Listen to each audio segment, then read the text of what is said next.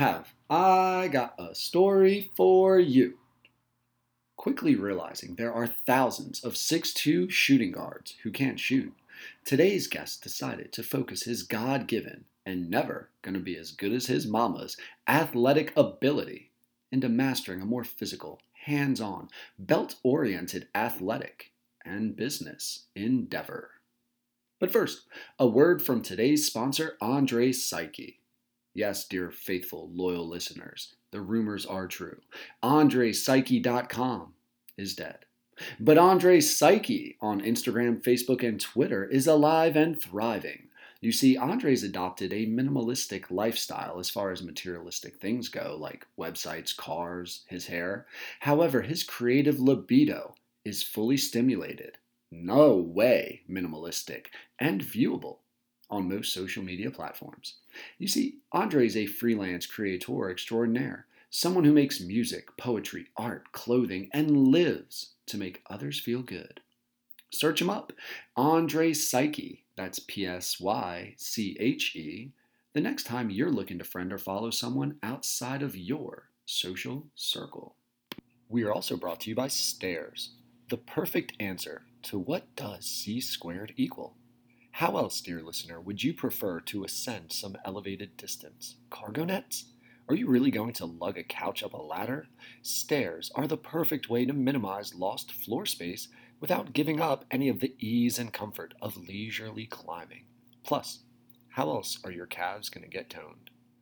Here's another question for you. Are you feeling generous with your time? Do you have five seconds to spare?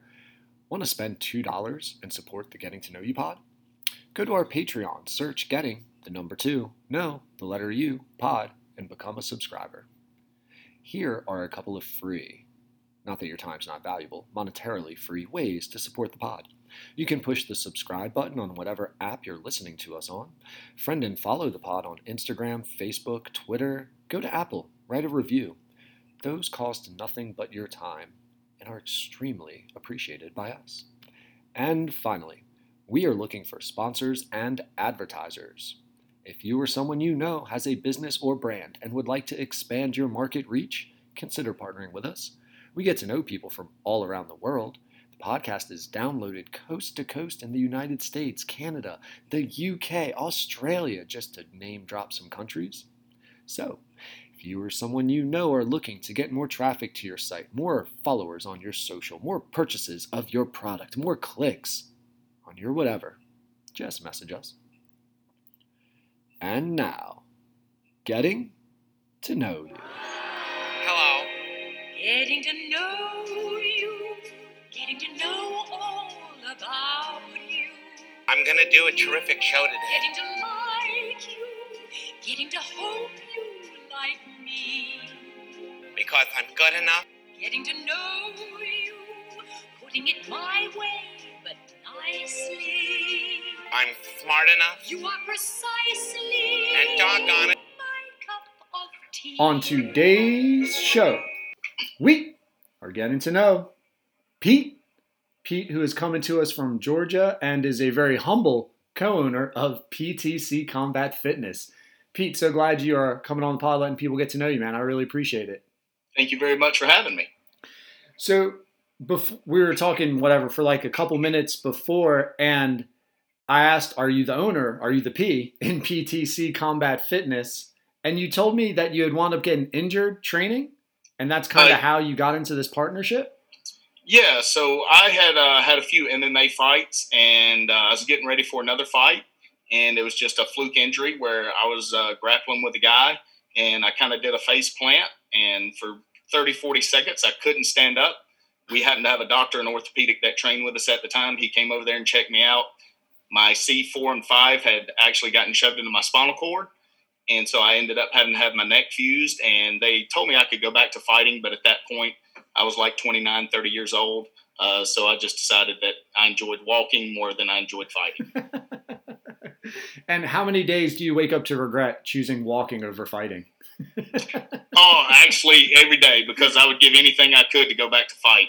Gotcha.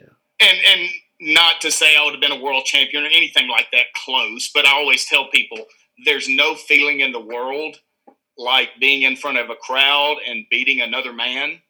Um, that's an adrenaline you can't find doing many other things.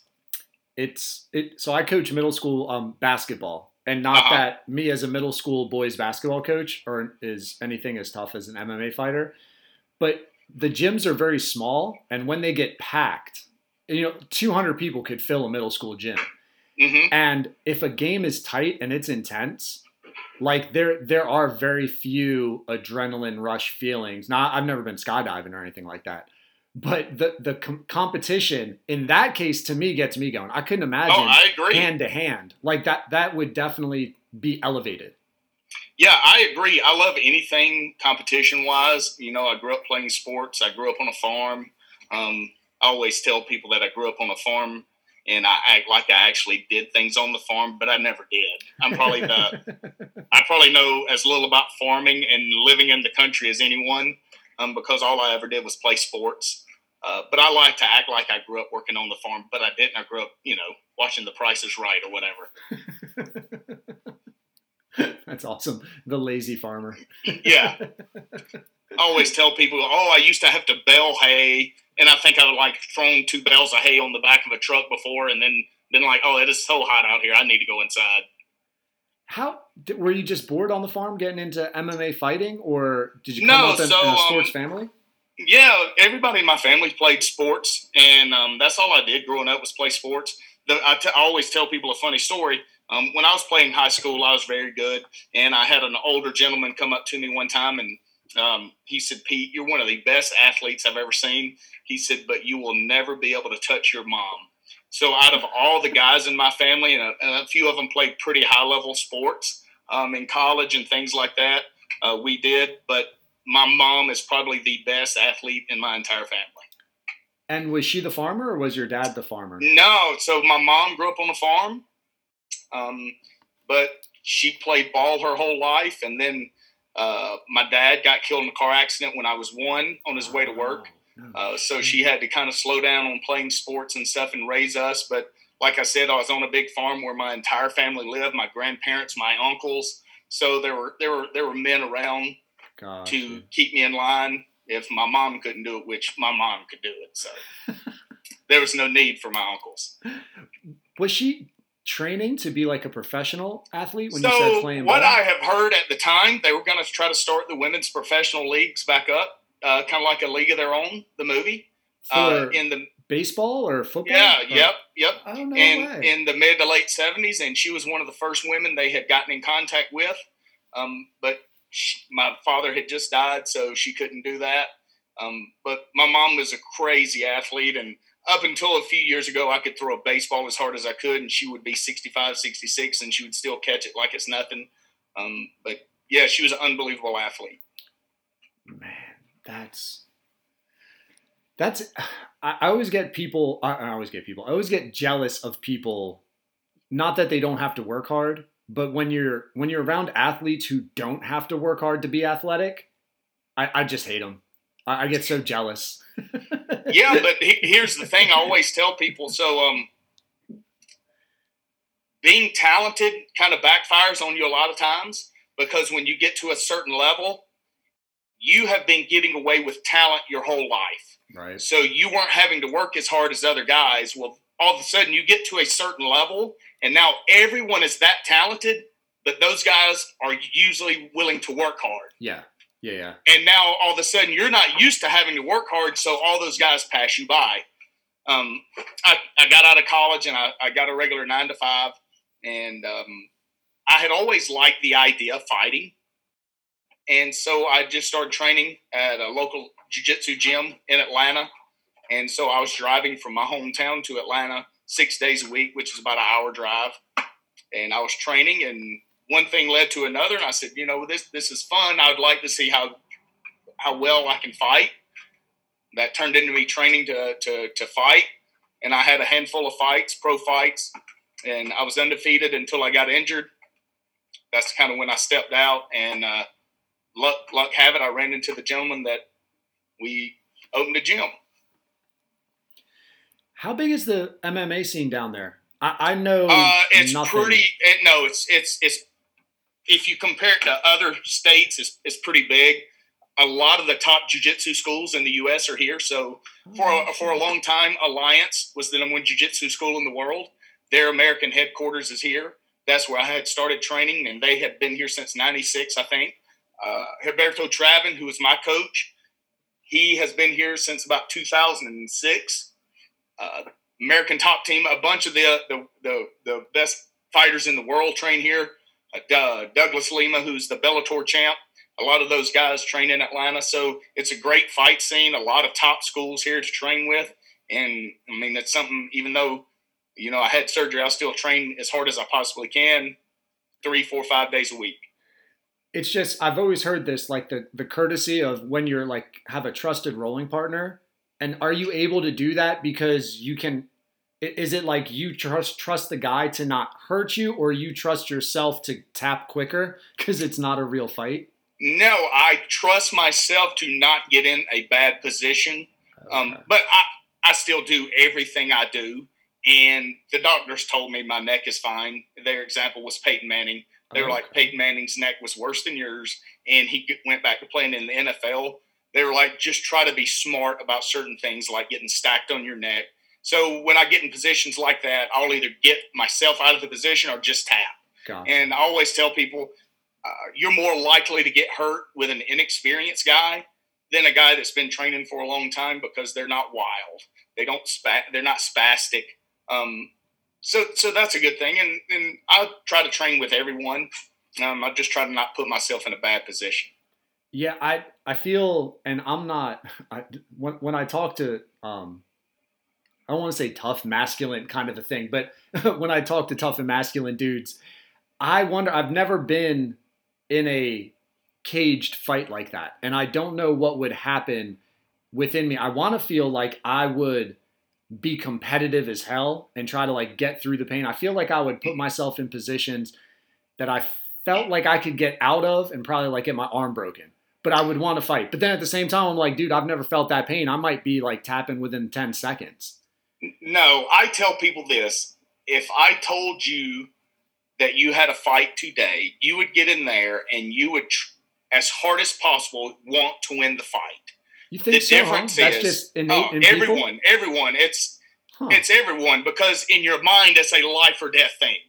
Uh, but the difference is, did you want to win this fight so bad that ten weeks ago you started watching everything you eat? Uh, you started putting in as much work as you could put in. You quit drinking. You quit going out at night. You quit eating at restaurants. You were sleeping eight, ten hours a night. You were drinking a couple gallons of water a day.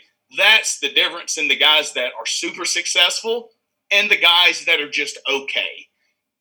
Gotcha. The commitment to 10 weeks of every single day doing everything you can to make sure you're going to be successful is the difference between the world champions and the guys that are just middle of the pack. Because a lot of guys, uh, even in this gym, we will have guys that train three, four, five days a week, but they're not strictly watching what they're eating. Right. And you know they're young guys, so they still like to go out on the weekends. And I try to explain if you want to be super successful, you have to be so committed to being successful.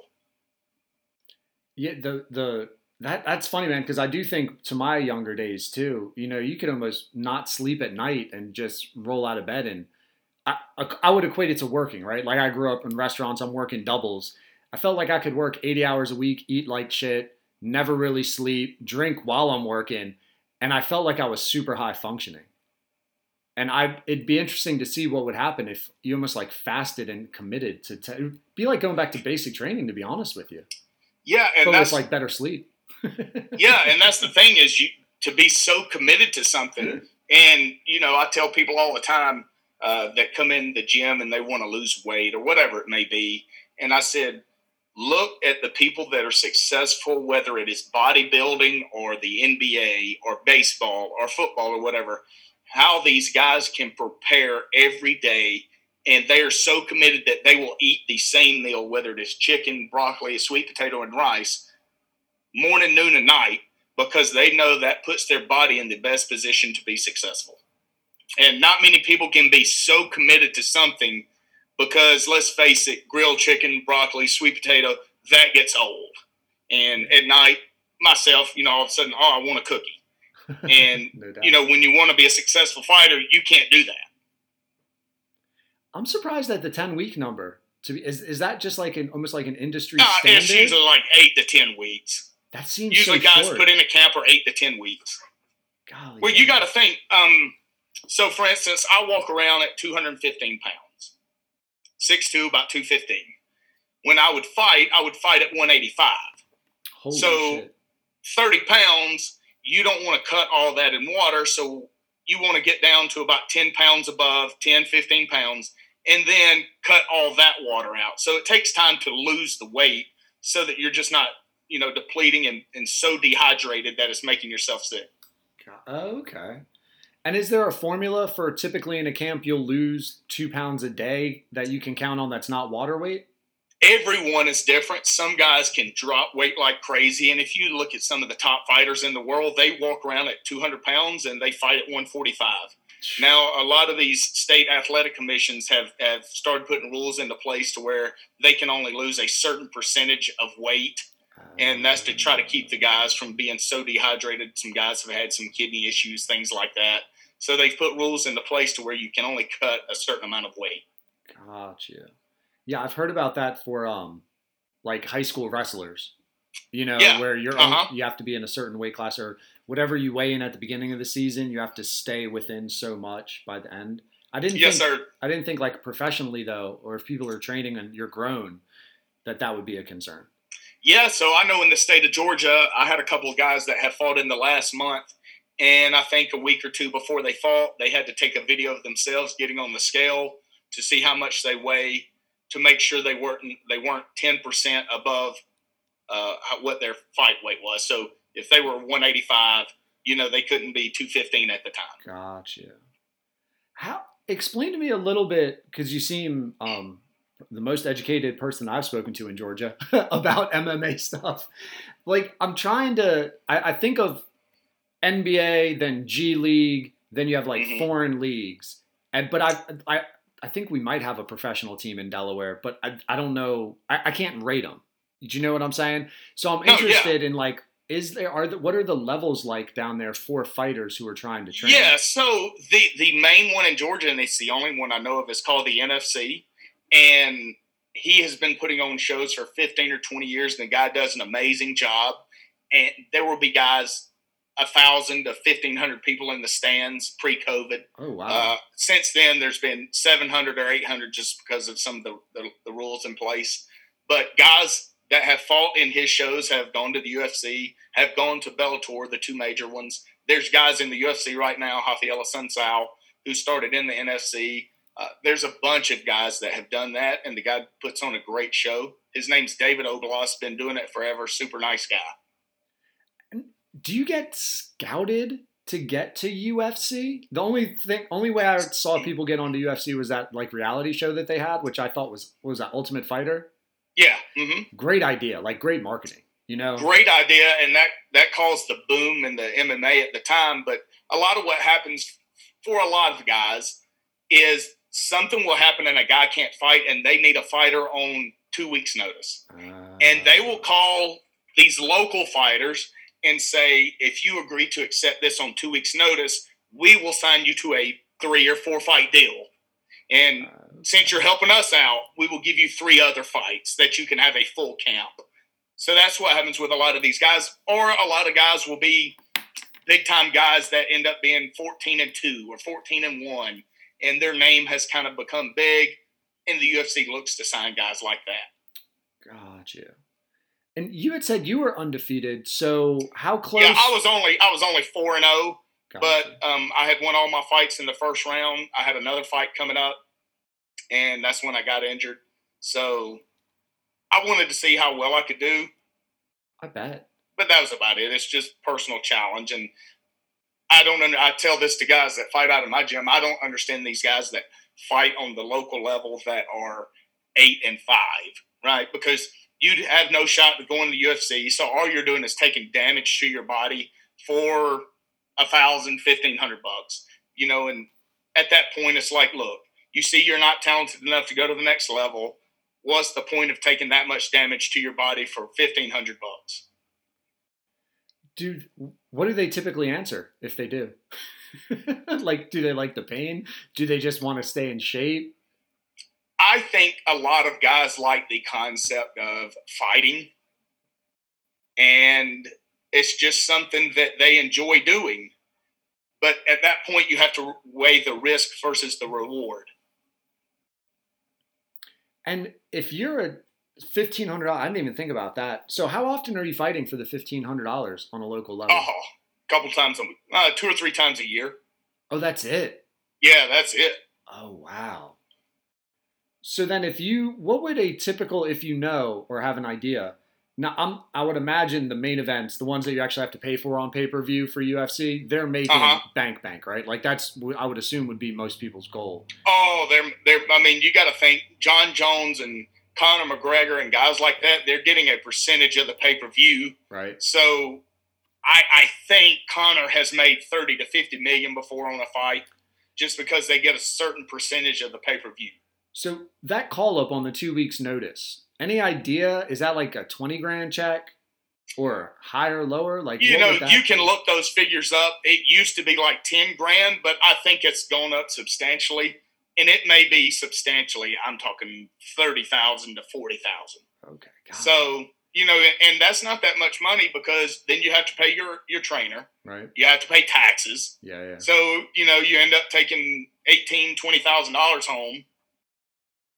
Yeah, but if you've jumped up from that fifth, I guess that's in my mind the perspective. You- You're making ten times as much, right? Over ten times as. Oh, you're exactly. You're making ten times as much. Plus, you have the three other fights Yeah. that the UFC or Bellator has guaranteed you. And if you can win, you know, two or three, four of those fights, then the next contract you can say, all right, well, I fought for you, I helped you out, and I made whatever it was, thirty, forty thousand dollars. Now I'd like eighty thousand a fight. Right. You know, so and they also get win bonuses, but it's only the the main event guys that get a percentage of the pay per view, and it's only the champions and the big time guys that get the humongous money. Yeah. Yeah. Makes sense. It's typical. Yeah, It's it's funny, man. Like the uh, meritocracy in sports, where it's like if you produce, you're getting paid. you yeah, know? and, a lot of guys they they like to complain and say that oh boxers make a lot more, but they only see the big time guys, the Floyd Mayweathers, the Manny Pacquiao's, the Canelo Alvarez, those guys like that. They're not seeing that the guys on the undercards of those guys are making the same thing the undercard on the UFC guys are making. Uh, okay. You know, Floyd's making giant money, but the guy that fought first and second on that card isn't making giant money. He might be making five thousand a show and five thousand a win. Yeah. Well, dude, it's funny when you watch the undercards. Actually, I think I ordered the Floyd um, Conor fight uh, just because I wanted to see, you know, what Conor would do, and I forget how Yeah. much it was, whatever, seventy dollars. But I was like, dude, if I'm paying seventy, I'm like watching as soon as it comes on. You know, Yeah. not that fight, but the undercards as well. I was shocked at how empty the stadium was for those undercards. Like nobody's in there. It seems like yeah, no one it's really kind, cares. it's kind of like um, if you were in college or whatever, how everyone went out at eleven o'clock. You know, if you went out at nine o'clock, you didn't see anyone out. You go at eleven o'clock, then all of a sudden everything's packed. yeah. And people kind of look at fights that way. You know, on the local level, they're always packed. Right. just because you know the local level it's a lot of family members and people you train with things like that but then when you get to the ufc if you're fighting in vegas or wherever it may be unless you're training in vegas you're not going to have a lot of teammates and family show up Yeah, and I'm just thinking about that too because if you're struggling or if you're asking, trying to negotiate for more money, and then like whatever, I, in my head, I, I don't know if this makes any sense, but if someone, if I was a promoter and someone came to me and said, "Hey man, I fought an undercard. Next fight, I want three times as much money," I would just like pull up a picture of the stadium when they were fighting, and I'd be like, "Show me the people you brought in." To Yep. get you four times the money, and I'll give Yep. you that.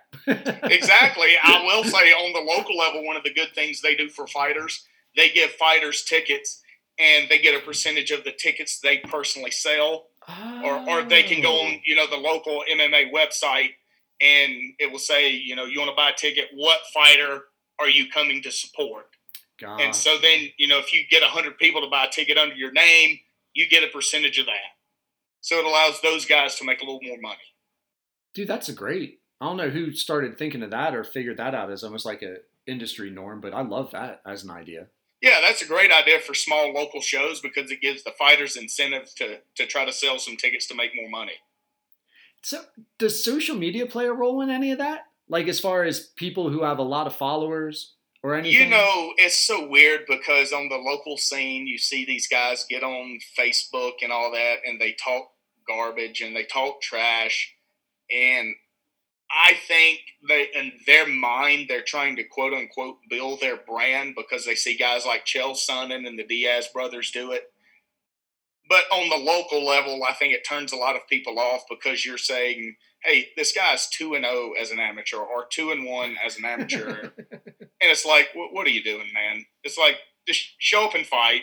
If you get to be nine and 0, 10 and zero, and you want to talk trash to someone, then do it. But you see a lot of these local guys trash talk each other, and they will both have losing records, Yeah. and you're like, "What's the point of this?"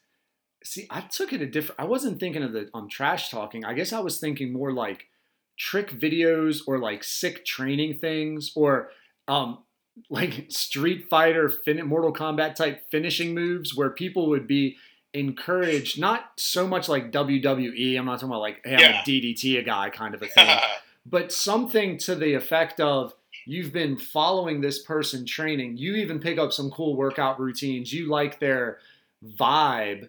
And now i'm going to go watch them fight because oh shit that's a great way to work on my core. Or oh man No. you know what? That's like a really cool cross training way to get cardio to burn 200 calories in 10 minutes kind of a thing. No, I agree with you. And I actually, um, I have one of my students that fought two weeks ago, and that was my idea for his next fight was to start videoing every day what you're doing to train, video what you're eating, video yeah right. the cardio, video the grappling, the the stand up, everything we do, video it and upload it to YouTube or so or any you know any social media so people can see you getting ready.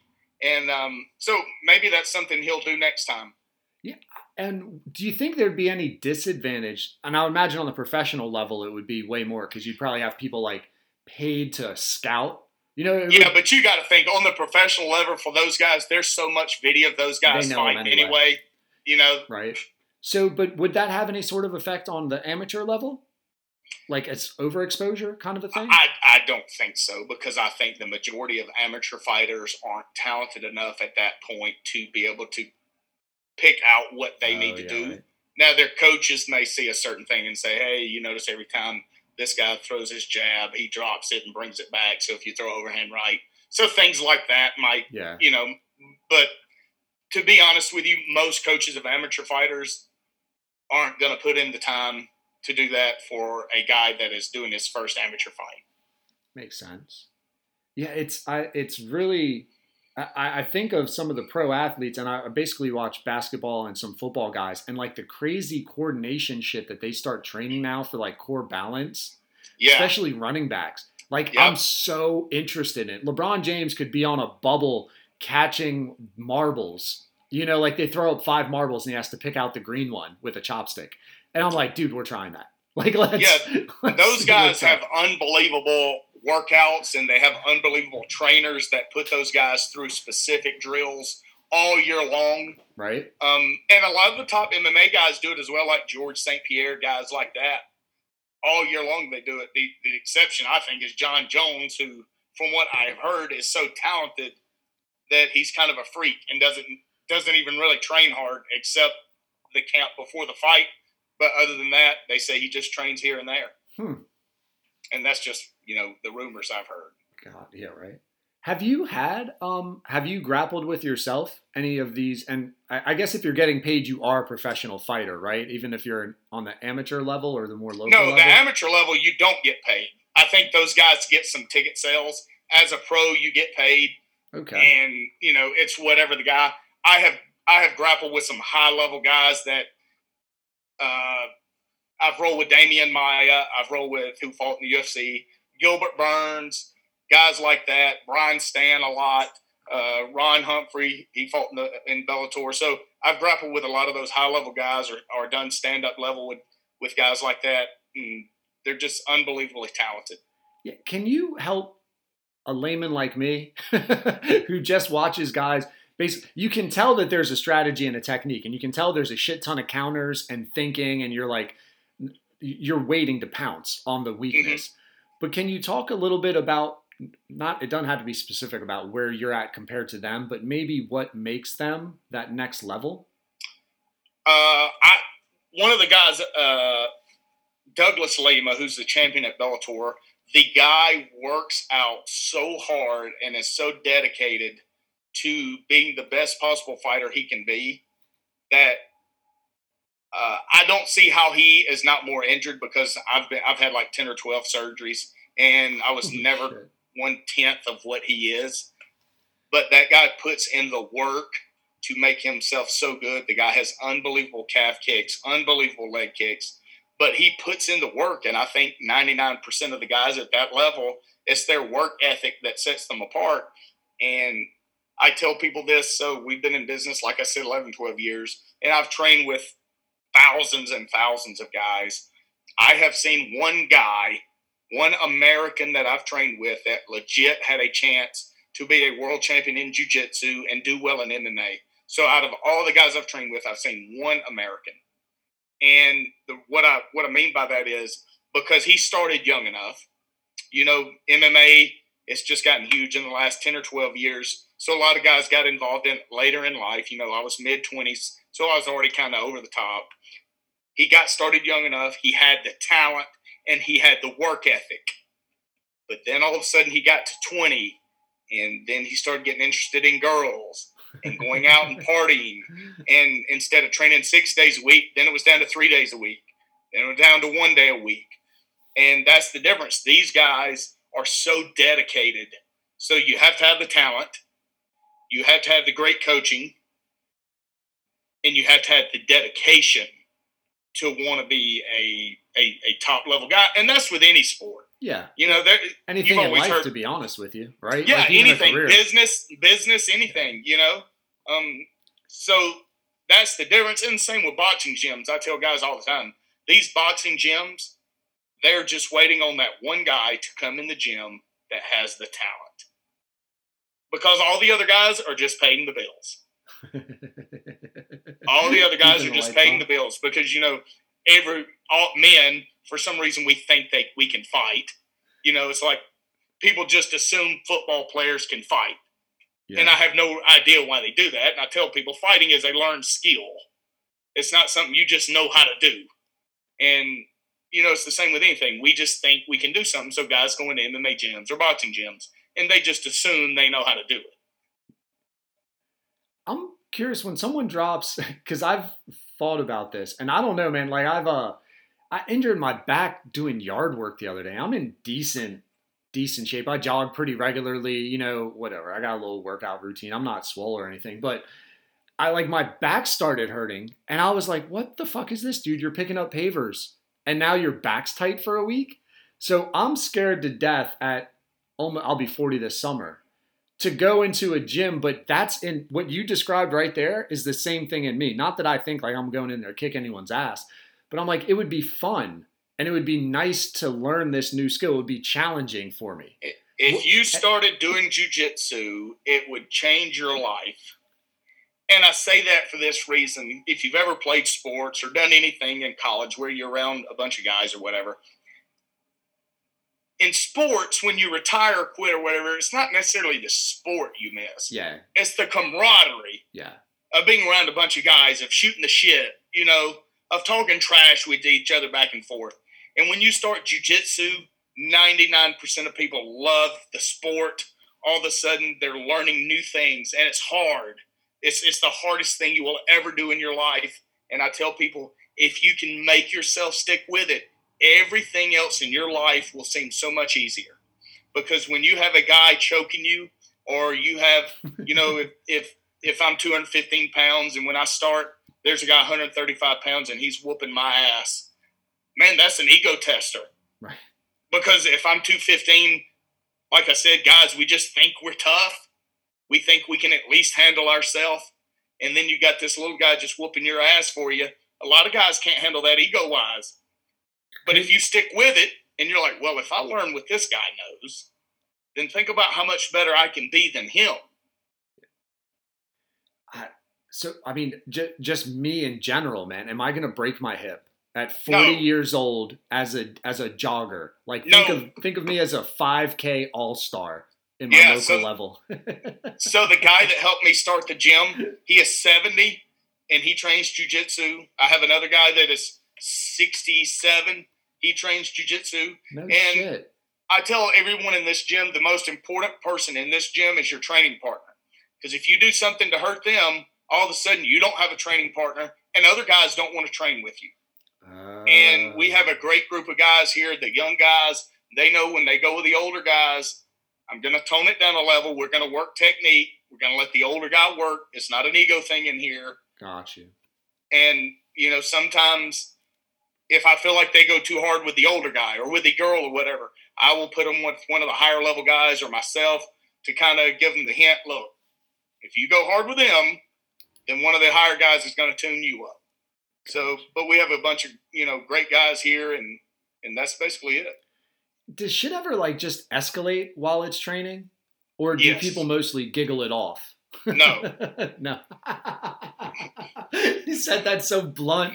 Fact of the matter, yes. No. Well, you got to think, guys have egos. One guy will think the other guy is doing something quote unquote dirty. So then the other guy does something dirty yeah, and what's it kind of dirty? escalates. Like like uh, um, eye gouging, or no, are there like, like, putting, certain? your, putting your fist in their neck Oh, because it's not really a technique. It's just something that hurts, Gotcha. you. you know. And you're like, come on, man. I'm, this is not something that's going to make me tap, but it's kind of a dick move. There's no reason to do it. So guys do stuff like that. It's so funny that we have an older judo guy in here, and if you're rolling or whatever, and if you, you know anything about jiu-jitsu, you're trying to pass their legs, their guard. If you grab somebody's jump, you say, "Oh, my bad, dude," and you let go. This older guy in here, he doesn't give a shit. If he grabs your junk, he's gonna use your junk to pass your guard, and it's the funniest thing ever because you're like, you know, you're you're 60 years old, calm down. But you know, it's just everyone's different. But every now and then you have dust ups with guys, but for the most part, everybody just shakes it off and and lets it go. And I tell the guys the difference is if you have a dust up, you have to let it go, and the next time you came in the gym, act like it never happened. Right. Yeah. So, so, do you wrestle off to get over it, or are you just like, hey man, go to a corner, breathe, and get a new training partner? Yeah, yeah, that's what I do. So if it happens in here, I'm like, I might yell something to them and go over there, and then I just say, I'll usually call time on the whole class, and tell the whole class, hey, go get some water or something, and come back, and then I just keep them separated. There's some guys you don't pair up because you know they kind of have bad feelings to each other, Got but that's going to happen, and so you just do a good job of knowing who who to pair with who. Okay. Oh, and that's I I- see. I hadn't even thought about that, but that's a good point. I think of that when I do like even stations at a basic basketball level. I'm like, who who are the dumbasses that will distract each other and not put in the work? Let me separate them so that the other kids can get the valuable reps. I hadn't thought about like a jujitsu coach actually like trying to partner up or having like um prearranged pairings for rolling. Yeah, you have to do that because then you also have the the. It's, it's not always young guys, but for the most part, you'll have the young guy that he will go with the girl, and if the girl gets the better of him, then all of a sudden his ego comes into play. Now he's got to whip the girl's ass Uh, to show himself he's still a man, Gotcha. you know. And you got the 180 pound guy going with the 120 pound girl, and now he's kind of being a bully or an ass to her, yeah. and you got to put him in his place and say, "Oh, hold on." That's How- not what you do with the young girl or the older, the 65 year old man. Yeah, no doubt. Well, even I, in the example too, like the weight class, dude, you got someone with by sixty pounds. I don't know if I'm like. Actually, you know what? I, I, I might have lied because I go to middle school open gyms and I start feeling pretty good about my basketball skills beating up on twelve year olds. You know, I got right. I got them by You're about like, five I'm inches. unbelievable. I'm crushing it. And then Yeah. like then one of the like former players who's now in like 10th grade will come down and I'm just like I got nothing, man. I can't Yeah. even dribble. This is just pathetic, Yeah. you know? It's funny how that you can get humbled like yeah, that. and, and it's the athletic ability that that catches up to you because in your mind you're still athletic, Yeah. And your body's like, to slow down there, big guy. We're not as athletic. No doubt. You don't need to jump for that rebound. If it gets to you, it gets to you. If not, Yeah. just just put your hands up to our block. Box out, box No out. doubt. How um what percent or like how's the fight scene for the women down in the gym? Is it on the up and up and The coming? best fighter I ever had in this gym was a girl, and she was also a pilot. Oh, and so she had two fights. She won both of those, and she went and won Pan Am's at blue belt and jiu-jitsu. But then she said she wanted to concentrate on on flying, and now I think she flies for Delta, and she doesn't really train anymore. But you know, women, there, there's a a decent amount here. Uh, I try to tell people that women, a big thing for women is if you are mean, that puts you at a huge advantage because so many women are taught not to be mean or not to be physical when they're training right. or when they're growing up. To whereas if you are mean and physical, other people kind of lower their level of toughness because in their mind, oh, she's mean. Hmm. That's yeah, that's interesting. I've heard that um my daughter, I have an 11-year-old and um into lacrosse. So I've seen it. Lacrosse. Are you familiar with girls lacrosse at all? I mean, I I, I know every sport. I'm not Right. saying I'm an expert, but I know yes, I know what lacrosse. is. So I was shocked that like there's all these different checking rules compared to boys. And I know they don't have helmets, they don't have gloves, they don't have pads, right? So they just have like eye guards. But you can't like check a certain way and people are entitled to their space. But then like the ball's on the ground. And when you see the girl that has zero concern for anything but the ball, she gets it. Yeah, Like, because the others are, are intimidated. yeah, and and it, it is, but that's something exactly, and it's Yep. something that you, we talk about. Like you have to give girls permission um, to be selfish. You have to Yep. tell girls it's okay that you don't make friends and that no one likes you if they're not on your team. Yep. Like I agree, and I have two daughters. I have two daughters, and I tell them that you know, it's it's not your responsibility to make everyone like you, especially in sports. Yeah. Yeah, that's I, it. Really is an interesting dynamic for them to just go on that. Um, I don't know to to have that dog in them to go after it. Yeah, and you like you said with lacrosse, it's not something that a lot of girls have. And when when the other girls see the girl that has it, they kind of get intimidated. Yeah. Yeah, that's interesting. What are you um what are your girls into? Uh, being nerds, I love it. Um, so much better than sports. yeah, my my. I wish they would do jujitsu and things like that, but they're not into it. My six year old might be one day. She kind of just does. If her older sister doesn't like something, then she automatically doesn't like it. Yeah. Uh, so my oldest is going to get back into tennis, but she likes reading and things like that, and being lazy and making sure that no one steals the couch by never moving. that um that made me extremely jealous as well. That sounds like a great life. I yeah, I dude, I struggle with that. My daughter's really into reading. Like every car ride, she grabs a book and she's reading. Yeah. it. And sometimes it's like, hey man, could we talk a little bit? She's like, eh, I'm really into this story. That, that is my daughter to a T. yeah, And uh, I remember last summer, I was like, "Hey, what do you want to do today?" And she's like, "Oh, I'm gonna look at some math." And I'm like, "How are you my kid? like it's summer. What are you doing?" But you know, in the long run, maybe it's something that will that'll pay off for them in the long run. But you know, you just try to make them have fun and realize, hey, you're a kid. You can't worry about that all the time. Yeah. I I've been really um trying to figure out that whole time balance because as she's getting older, at least down here or up here, um, I'm so used to saying down here because I'm in southern Delaware and most people are northern. The Blue Hens. The blue hat. There you go. How do you know that?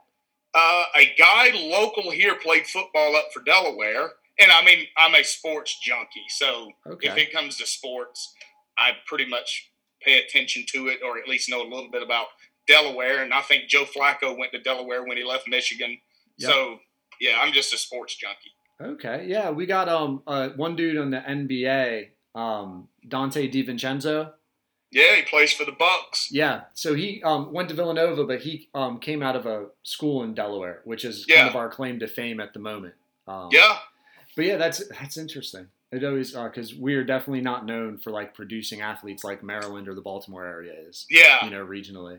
Yeah, and it's nowhere near like the South, who Oh, you know, football and basketball in Georgia and Florida is yeah, y- crazy. Y'all just eat. Is it because y'all eat different down there, or everybody got a farm that just naturally has these genes? Why? Are I think it's one of those things that it, it sounds silly, but people they love sports so much down here in places like Texas that you know you go to Texas and they'll have a high school football game with twelve thousand people on a Friday night, and you know to other states that's insane. Yeah. You know. But it's just people love sports, and and I'm sure it has something to do with the weather, with where you can play sports down here year round. Right. To whereas in Delaware, I assume in January and February, it's not much fun hanging out outside. Oh no, man. That that's the whole reason I coach basketball. Stay Yeah. active. I'm not trying to be out. I want climate control. Want Yeah. Climate control. That I'm a little curious actually about your when you said you played ball earlier. Were you talking about baseball? Yeah, everybody in my family played baseball. A bunch of my cousins went higher level colleges, and and but that that's about it. But it's one of those things that everybody down here just plays all sports growing up. And where I grew up, we would only see two or three cars a day go by our houses. Oh wow. So we would, you know, and and you would have a ton of land. So we'd play baseball and football and wrestle and things like that. And you know, a lot of people in my family hunt and do things like that, but that never interests me. Um, I'm too ADHD to go sit in the woods, That's- especially when it's cold. Dude, the, the people who get up at like whatever four in the morning to get Yeah, out there like, before nah, the sun for the deer. Yeah, I'm not interested in doing that at all. Sit here Plus, I kind of like animals, so I don't have a problem with people hunting. But I just I couldn't go out and do it. Yeah. But you know that more power to them. But I was just always into sports and fighting, and as a kid, I loved watching wrestling and things like that. And what was the nine to five before you got into the? uh Uh, I worked for a print sales company, and uh, I hated every minute of it. I hated my life. I told my mom, I was like, I cannot work nine to five. It's not something I can do. And I've always been the type that money doesn't do anything for me, meaning I don't need to make $5 million. yeah, Um, I never wanted to be one of those people that hated going to work on Mondays and hated, uh, you know, working. And other than hanging out with my daughters or whatever, there's nothing I would rather do than being at the gym. Even some days when we're closed, you know, we're closed on a Sunday, I still come in on Sunday and I'll work out for a little while and just hang out. It's peaceful to me. yeah. Um, it's Well- just you know something that makes me happy. It almost like if you compared it to like a stereotype, it'd almost be like the one of the ultimate man caves. If you yeah, exactly. you know, I have I have a the keys. computer in here. I have a TV in here. So uh, you know, I watch jujitsu videos or a baseball game. You know, before you and I got on, I was watching the Braves versus the Mets, and you know, just hanging out. It's it's peaceful and quiet. Yeah, it's it, it's funny, man. Like I, when I work out, I, I do enjoy um, having sports and the background. Like I, it, it, it's very relaxing. Like working out, I'm not like the intense like like wanting metal in my ears and all that yeah, stuff. silliness. yeah, I'm like, dude, I, I want to I want to get a good lift in. I want to get some good work. Uh, you know, want to make sure my tricep pops at the beach as much as it can. But like, I enjoy doing that with basketball in the background. And it like I can't sit on the couch and just watch basketball. But if I'm working out, I can watch the whole game. Oh, I agree, and uh, you know, not to get on a tangent here, but I used to watch NBA all the time until the last couple of years, and how far they've gone a certain way. But I still pay attention to it, and Too many And- threes for you? Just too many threes? uh, Analytics? yeah, we'll we'll leave it at too many threes. Gosh. We'll leave it at too many threes. But uh, I still pay attention to what the Hawks are doing, and you know, I play a lot of fantasy sports, so I keep up with stats and things like that. So Gotcha. you know that and but you know i used to watch nba i used to watch sports all the time but like you said now i just kind of have it on in the background sometimes Yeah. What? Tell me about your baseball game and um, like not going for Not to like put you down or anything, but I've heard from different baseball players they'll reach that limit of like I could never figure out how to hit a curve, man. If someone had a good curve, I was fucked. Or uh that was one of them but also like i said um it was one of those things where i was talented as a younger kid, and then I had a couple of injuries. Well, then I wouldn't put into work. So I had some cousins that were really good.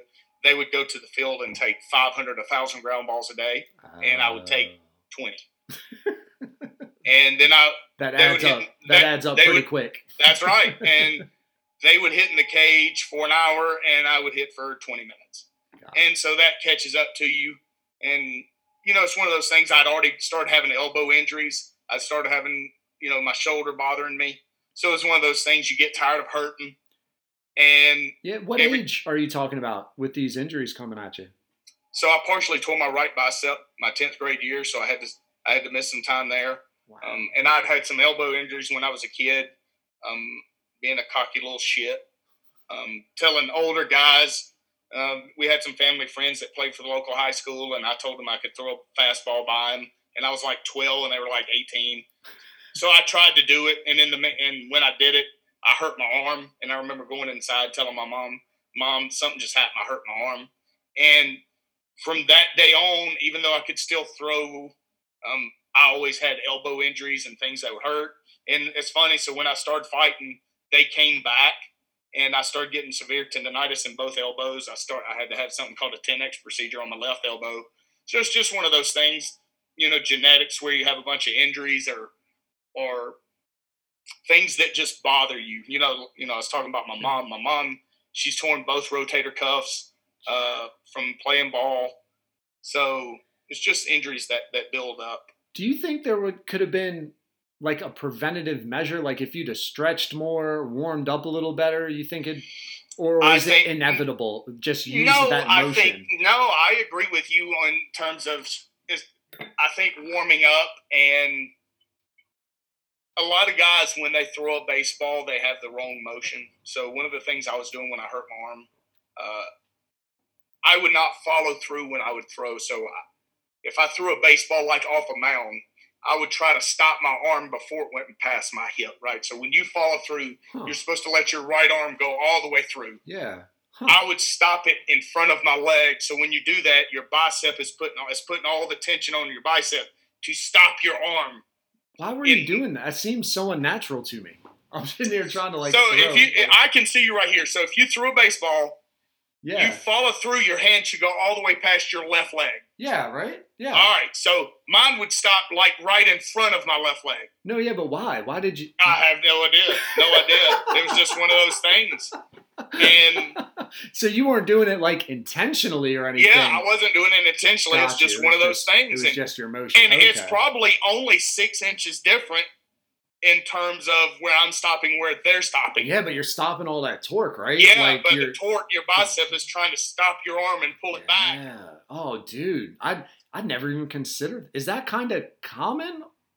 A lot of guys, even if you watch guys now, and they may not be that specific to to their pitching motion Yeah. or whatever, but you'll see a lot of guys that short arm balls that pitch in the majors. Um, Alex Wood does it.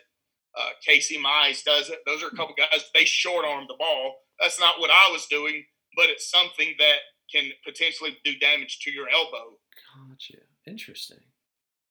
How how um fast would you get up on the radar gun? Oh, like mid to high eighties. Not not super crazy. Gotcha. I I feel like mid to high 80s definitely gets you on a college roster. Uh, but I played third base, so you know Oh, we had okay. m- my high school team was pretty good up until my senior year. You know, all my cousins, like I said, I had a cousin that pitched in college and a couple others that played. Um, so you know, but you got to think there's a million guys that do that. There's a million. Yeah, it's like being a a six two shooting guard. Yeah, right. I mean, there's eight thousand of you in each state. Yeah. Well, You not, know, not so- in Delaware. Six two, you're a center in Delaware, to be Yeah, honest. with yeah. But you know, that's that's the funny thing because I'm 45, and you, like you said, I think you said you were about to turn 40. yeah, When we were growing up, if there was a guy six four, six five, he was in the paint. yeah, yeah, yeah. Now the guy six four, six five is bringing the ball up. Yeah, You Yeah. know, and so that's the difference between these guys that are in the NBA and things like that is six four, six five. 30 years ago, they were teaching you how to post up. Now he's bringing the ball up. So yeah. It's uh, it, it's different the way um, even the size of the athlete and what they can do. So, I um, it, it it's actually kind of cool I first my first year coaching eighth grade um, at Beacon, which is um, the school near the beach. So it's a coastal town. It's a little yuppie, right? A little upper class for um, the tax base. I wound up having, looking back now, five or six D college athletes. They're not. They all didn't go D one. College athletes on that team, and three of four of them, four of them went D one for baseball. One of them got drafted. I saw him the other day. Um, plays third, I believe, shortstop or third base. Zack Gelof for University of Virginia. He got drafted after his freshman year. I guess you go back to college and then you can maybe you can continue to play or maybe like re-enter the draft towards your senior year. I think that's how it works. Usually it's your sophomore year. Okay. So after your sophomore year, you can. I think. I'm not sure, but I think it's after your sophomore year, you can enter the draft and then not go and come back. I but the thing I took away from that squad, which I kind of took for granted because I was so spoiled, it wasn't just their natural athleticism, it was their attention to detail and their focus in practice of how they just bought in, did the drills, and did it to be great. And then you got other kids that are just pissing away 6 1 in seventh grade. And you're like, I, I don't get it, dude. How come you're not wanting to like pick up on how important a pivot foot is or where your hip should be or how to actually swing open or have an up and under and it um it was eye opening for me and i wish i guess most old as you get older you wish you knew what you knew now right i wish i knew then what i knew now Yeah. but i feel like i almost wasted coaching like six seven seasons worth of kids because now i see where those eighth graders wound up getting to athletically and the professional opportunities that come along with it the connections they have in life like dude that's that can be generational changing Oh, I agree. And like we were talking about earlier, it's something that you have to want to do. And, you know, some of these kids have the talent, but if you don't have the want and the desire to do it, it doesn't matter how talented you are. yeah i uh was baseball your favorite sport Uh, I probably enjoyed basketball more, but like I said, how many six foot two shooting guards are there? You know, and I was a, I was a decent decent athlete that could jump, but I wasn't a great shooter. So, you know, there's eight trillion of those walking around. shooting guards Um, can't shoot Yeah, it, you know, I mean, how many of those guys are there? But I just I, I like sports in general. I'm super competitive at everything. Um, so the, the the partner here that teaches kickboxing, her name's Sonia Mitchell. Um, she's unbelievable at teaching class, and she and I are so competitive in things. You know, we, we, we try to beat each other in things all the time, whether it's Scrabble or wiffle ball or whatever it is. You know, we sometimes we'll have like a little wiffle ball tournament at the gym, things like that. Just super competitive because I think that drives people to be better at anything if you try to be competitive. And I tell people, you know, the young kids or the the, the, the you know five, six, 10, 15 year old kids that train here. Life is competition. When you want the the high level business job, you're competing against another guy. If you want to be an actor, you're competing against another guy. So you better learn to love the competition aspect of things, or else you're uh, going to get overlapped by the people that love it. yeah either learn to love competition or learn to be content Yep. You're right. You're right. You know, and and that's with everything in life. You have to love to learn competition, and not to go on enough another tangent, but that's one reason I think these schools handle bullying wrong now because they teach these young kids to go talk to an adult. And I explain here at what point does that kid know they have to handle it themselves? They don't reach a magic age Mm. and think, man, I have to handle this. They start looking to someone else to solve their problems for them. Well, when they reach 13, they don't automatically say, well, now I have to handle it. Well, if for 12 years in a row, mom and dad handled it, they're going to look to mom and dad to handle it again. That's interesting. Do you think that's not old man get off my grass stuff, but in that similar vein? And and here, I guess here's what I mean. I, I asked that all fucking clunky like, but I, I've noticed as I get to speak to people that it seems passionate, competitive people have that concern for the youth and that everyone gets a trophy mentality. And is that part of what gets into you wanting to be a gym owner, like imparting the philo- not just the skills, but like that life philosophy on the youth? I think it has had the opposite effect on bullying. And I think when when you go, for instance, if you tell your daughter, if I tell my daughter, go tell the teacher, well, one thing a bully is, a bully is confident, right? That's why they bully. so when the teacher comes and says, you know, Pete, Pete, are you picking on Peyton? That's my daughter's name. I'm going to say, no, ma'am, I don't know what she's talking about. She just made that up. Well, now I'm going to keep doing it, but now I'm going to be sneakier about it. Yeah. And the one thing about bullies, they're confident. So that teacher looks at me in my eye, and I look her in her eye, and I say, ma'am, I don't know what she's talking about. Well, now she believes me. Hopefully. Well, may, maybe Peyton read that wrong, and Pete really wasn't doing it. Now I'm going to keep doing it, and I'm going to get sneakier and probably meaner. yeah, right? Like manip figure out how to manipulate. Yes. So, but if you tell Peyton, Peyton, the next time he does something, you punch him right in the face. Well, you know what? The bully doesn't actually want to fight. A bully doesn't want to fight. A bully just wants to be able to bully you and you to do what he wants or she wants. And where I was going with this is if you get bullied as a child, when you get to be an adult and you get in the business environment, they're still bullies. Hmm. They're still bullies. So that's not something that's going away. There have been bullies throughout history. So you can be anti bullying, and I agree. If my kids are picking on somebody and I see it, I'm going to handle it. yeah. That, that- also, that's funny. Yeah, right. I it's the same thing. Like, dude, we're gonna teach you to be tough, but we're gonna teach you to not be a like a jerk. yes. like you don't get to be an ass. You Yep, can be tough But if somebody is doing something to you, you don't take it. yeah. And you may get in trouble at school, and I understand that, but I'm going to have your back a 100% because you have to learn to take up for yourself. Now, do you get into the role? And I I don't know how old you're. If you want to share, you can. I know you had said your one daughter is six. The the couch the couch crashing kid. Yes, she's nine. The one that just lays on the couch. The one that's six, uh, she may touch a couch for one second a day because she's a wild animal that is running everywhere and jumping and climbing. That's but the nine year old will just make sure the couch never gets stolen. so. My 11 year old is um basically a, a hybrid of those two. Like once she once her motor gets going, she gets going, and then when she's done, she's done. Um, yeah. but I, I think to myself like i've role played with her to like have these scenarios to like train her and i've always wondered am i just weird for doing that and i'm No, I- curious about you like how much do you get into having daughters and trying to prepare them for like particular situations scenarios like that The only thing I tell them is you do not take crap from anyone. You stand up for yourself. If someone is being mean to you or your friends, you stand up. And if you get in trouble, I will have your back.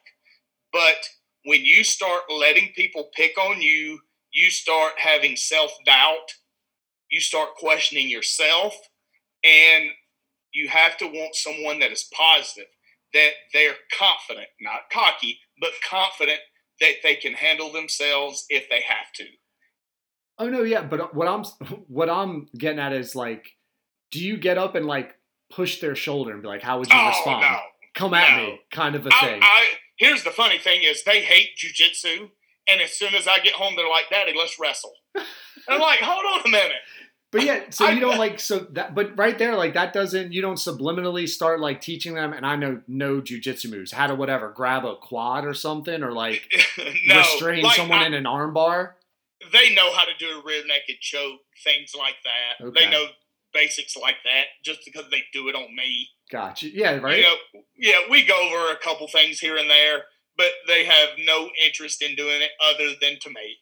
And Gotcha. then it's just, you know, let's play wrestle and then beat up daddy.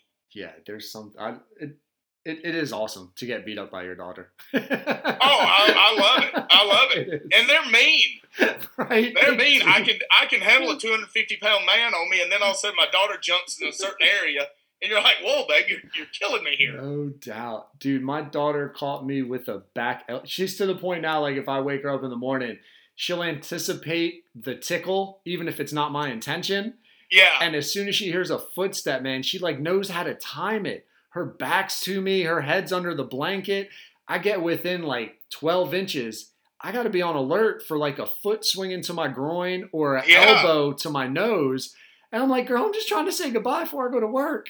Like, yeah, what- I'm trying to kiss you on the cheek. I didn't need the punch. No doubt. What is this headbutt about? And it's it's funny though, man, because then you know she giggles and like it's it's a weird.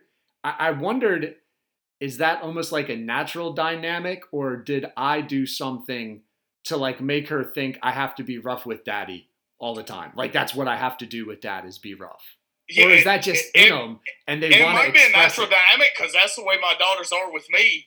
They, they are super rough, and after a while, you're like, all right, the soccer kick to the face, babe, you might want to calm down on. you know, or the, the the scratching. I'm like, Oh, listen, dude. I'm tough. I don't care how tough I am. Scratching is a no no. no doubt. Stay away from my face with those nails. Yes. That's hilarious. That's awesome. Oh man, I'm I'm so I'm so happy that I feel my daughter will be the one that will like have money because of the reading, and I hope she'll feel bad. I hope I'll get to guilt her. Like when I'm 65, 70, I'll have some injury, and I'll make up a story about you know it was when you were 11.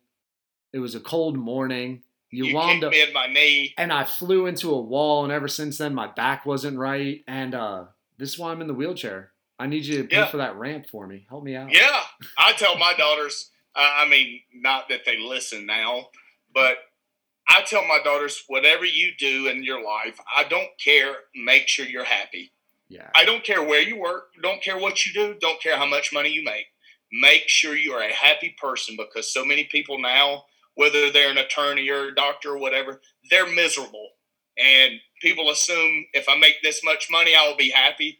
And I'm like, that's not true. You No have to do something you love. And, you know, that's why I do this because this is, you know, other than hanging out with my daughters, I love teaching jujitsu. I love doing jujitsu. I like hanging out at the gym and talking sometimes. right. Yeah, sometimes you're like, all right, I'm not in the mood to talk. Um.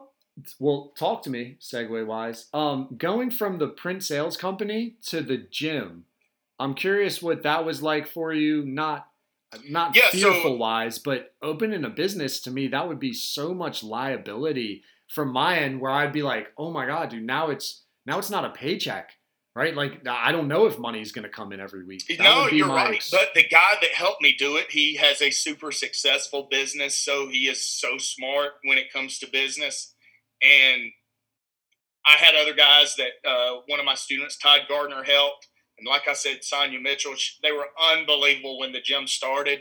And sometimes I want to spend money on something I don't need to. And Sonia will be like, hey, don't be stupid. We don't need that. But always having, you know, my, my, the guy that helped me in the background saying, do this, don't do that.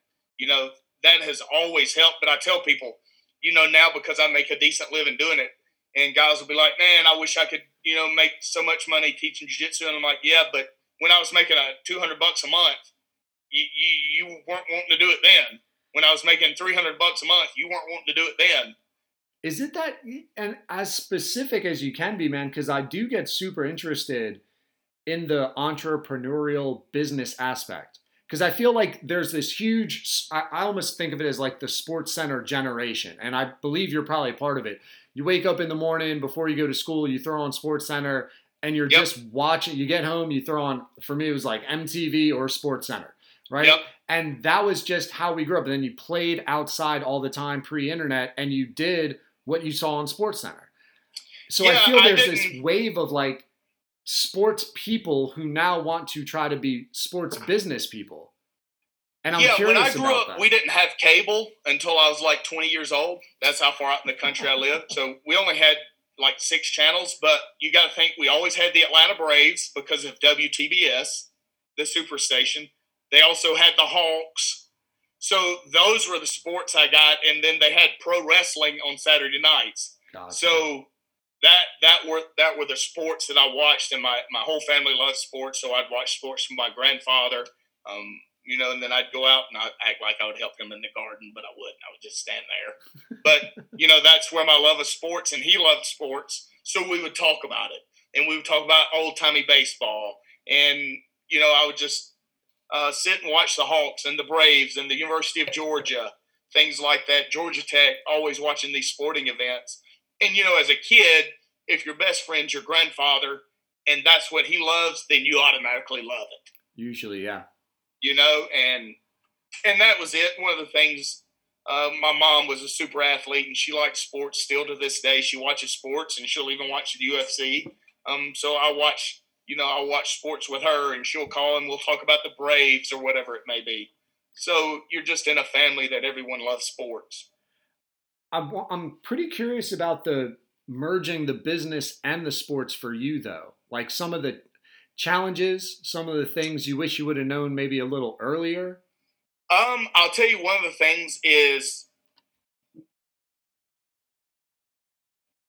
people will try to take advantage of you and they will tell you if you let me train for free, I will do this, I will do that. Well, I've learned that if someone is really your friend, they want to pay you the full price because they want you to succeed. And I will never go to a friend's business and try to ask for a discount. I want to pay them full price because I want them to be successful. And so when people come in the gym and they want deals or discounts uh, or to train free because I'm your cousin, then you're like, all right, man, you're not helping me and you're really not being a friend. You're kind of taking advantage of me. Um, I don't think we charged people enough at the beginning. And then I had another friend of mine say, Pete, parents want to pay for things for their kids that Sure. they don't think other parents can pay for. Oh, It's an ego oh, thing. That's They want they want to be able to say, "Oh, little Timmy does this," and when the other parent says, "Really, how much is that?" They want to be able to say, "Oh, it's this amount," wow. because it's an ego thing for those parents. And he said you'll notice the same thing, not with all parents, of course, but No, that's I- why parents have big houses and big cars and all that. it's why it's an ego a lot of people get fucking Mercedes when a Honda can drive just as well. I don't know. I've never That's driven a right. Mercedes, but I feel like uh, like I don't know if there's a difference, like Coca Cola or the store brand, right? Like, Yeah, is there exactly. really really a difference, or when you pour it in company, do you not want to be self conscious about getting called out? yeah, it's an ego thing, and so Yeah. you know, we charge about the same as other gyms now, but it's little mistakes like that that you make in the beginning, or, or for instance, advertising. We started with some newspapers and local magazines. Well, after a while, you realize the only people that read those things now are the elderly, and that's not your clientele. Right. So now you're just wasting money on being in the newspaper because, you know, let's be honest, you don't get and look at the newspaper anymore. You may, you know, scan the headlines on the internet, but you're not getting the newspaper delivered to your house. Yeah. And so little things like that, you learn about business, you learn about, you know, where you're wasting money and things like that that you wish you would have known at the time. What are some money wasters in a gym? Like I think of plastic cups pre-COVID, or Buying, uh, buying rowing machines. huh? You would think people would come in and use rowing machines. Nobody uses a rowing machine. People come in this gym to box, to kickbox, learn jujitsu or MMA. You know, we have a full weight room with Sorinex weight equipment. Uh, that's what's in NFL and, and college football locker rooms. We have a treadmill, an elliptical, a couple rowing machines, and they rarely get used. Hmm. And look, you know, you would think someone would use them, but they don't. And those are things you know you waste a couple thousand dollars on, and they don't really get used. And it's you're getting those kind of things because is that just like an industry standard, or you feel that's a selling point for someone to buy a membership?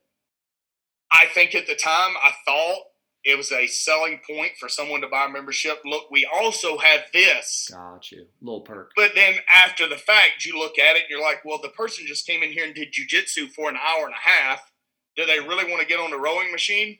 You're right. You know, do they really want to get on an elliptical? They just boxed and sparred or they did kickboxing. They want to get on the, the elliptical or the treadmill or whatever afterwards? Nah, it Probably sounds not. sounds like you'd want to put a sauna in instead. Let ah, it, Oh, people I wish. sweat that shit out. You know. Yes, I wish. That's man. All right. That'll be You know, my so that'll be my angel just- investment. yeah, those are those are just things you waste money on. And for for a long time, even though I have a TV in here and I can connect the computer to it, for a long time I had cable TV. And my Uh, thought process is, uh, the parents will sit in here while their kids are training and they can watch TV, but the parents don't. They want to sit out there and watch their kids. Yeah. You know, so it was a waste of money for you know however many years I was playing paying for cable. Yeah, you know that's funny, man, because it's um, it's the opposite of you taking twenty ground balls, everyone else taking a thousand. Like in a business, you start adding those little things up. It's almost like if you were subscribed to Hulu, Netflix, Disney Plus, Discovery, and all of a sudden you're like, why am I paying eighty five dollars for cable plus plus ninety dollars for streaming services? Like, Yeah, what am I- exactly. what am I doing on Prime and iTunes and all this? It it drains. you. Yeah, and it's I agree with you. And just like you said, though, I don't know how much Netflix is because I don't have it, but say it's 8, 10, 12 bucks, whatever it is. But when you're spending 8, 10, 12 bucks on 10 different things, Yeah. then you're spending 120 bucks a month.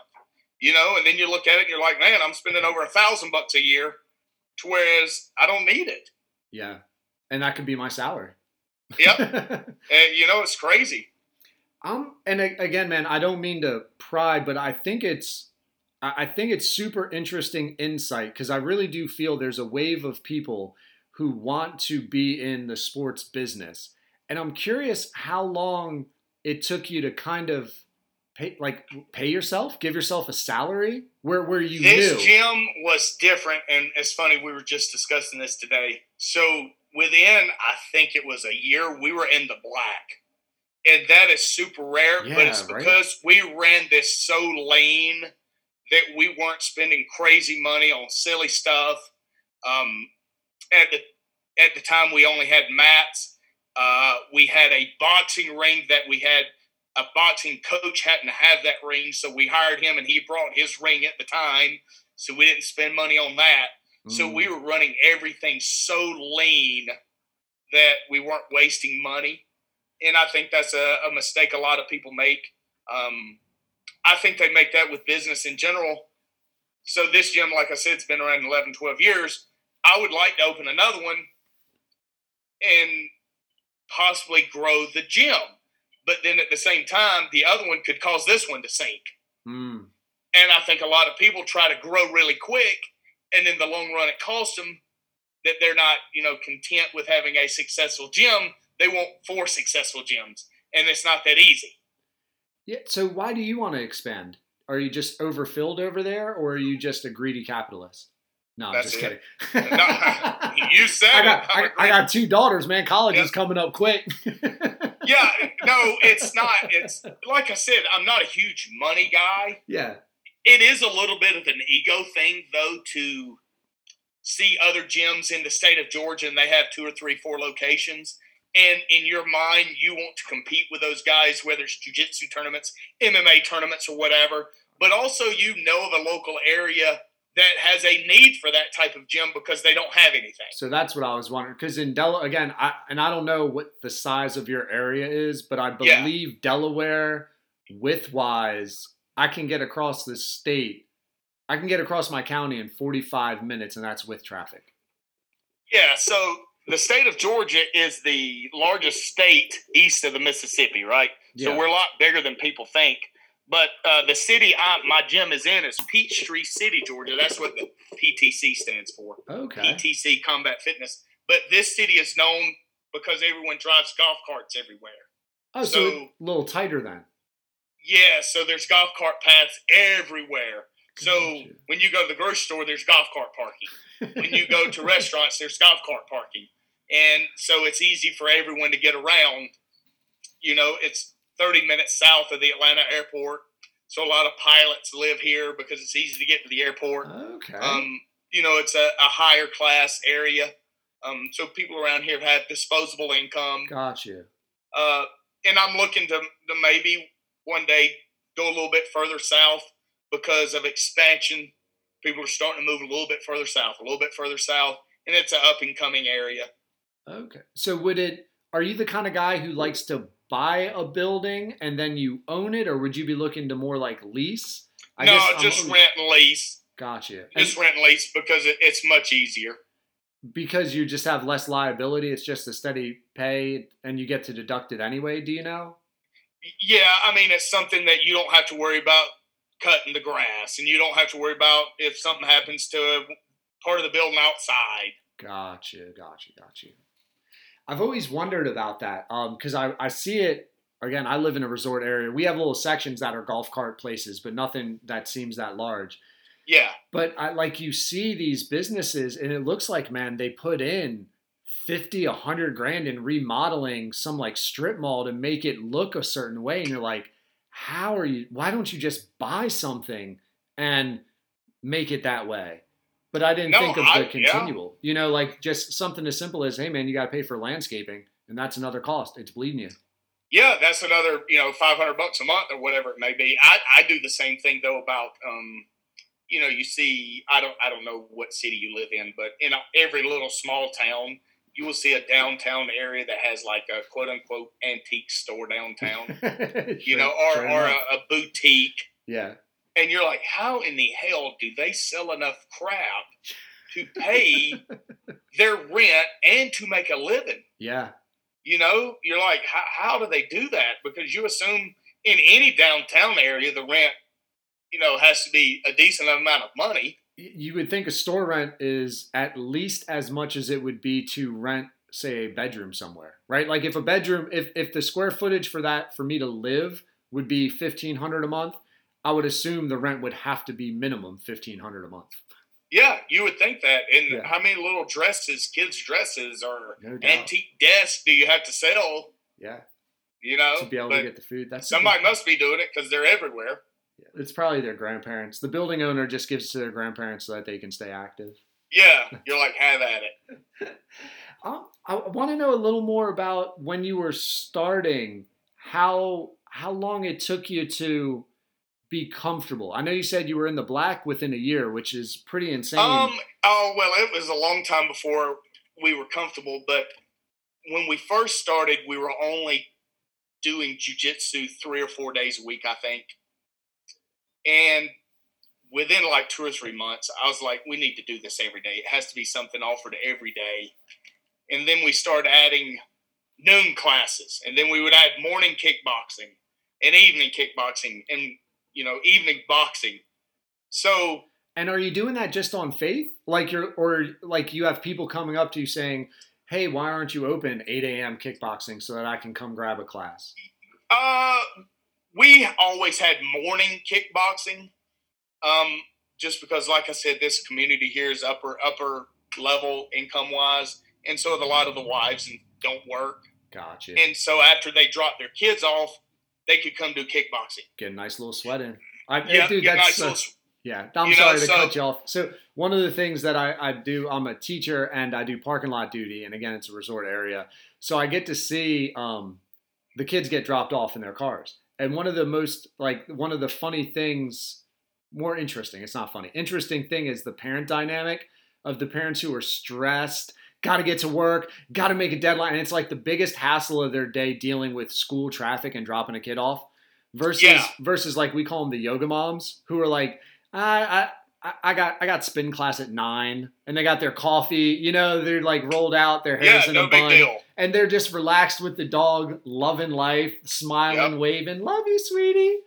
Um, Yeah, I take my daughters to school every day. My sister's a teacher. My mom's a retired teacher. Okay. So you know, I'm, I'm used to to being around schools and things like that. yeah. But no, dude, that's funny, a real so- market. yeah, my daughters don't start school till eight, but they have to be there at seven twenty. They have to be first. Oh, re- So yep, they have to be first, and so I have to get there at like seven twenty and drop them off first. They always want to be first. why is that? I have no idea. I have no idea. I think my youngest does it just because my oldest Yeah, likes to do it. right. you know. But I was like, man, when I was a kid, I didn't want to get there. If it started at eight, I want to be there at seven fifty nine. No doubt, right? And then, um, yeah, exactly. Teacher could see me at eight. I don't know if I'm in my desk at eight. Yep, yep. But you know, I I actually think that's a good thing.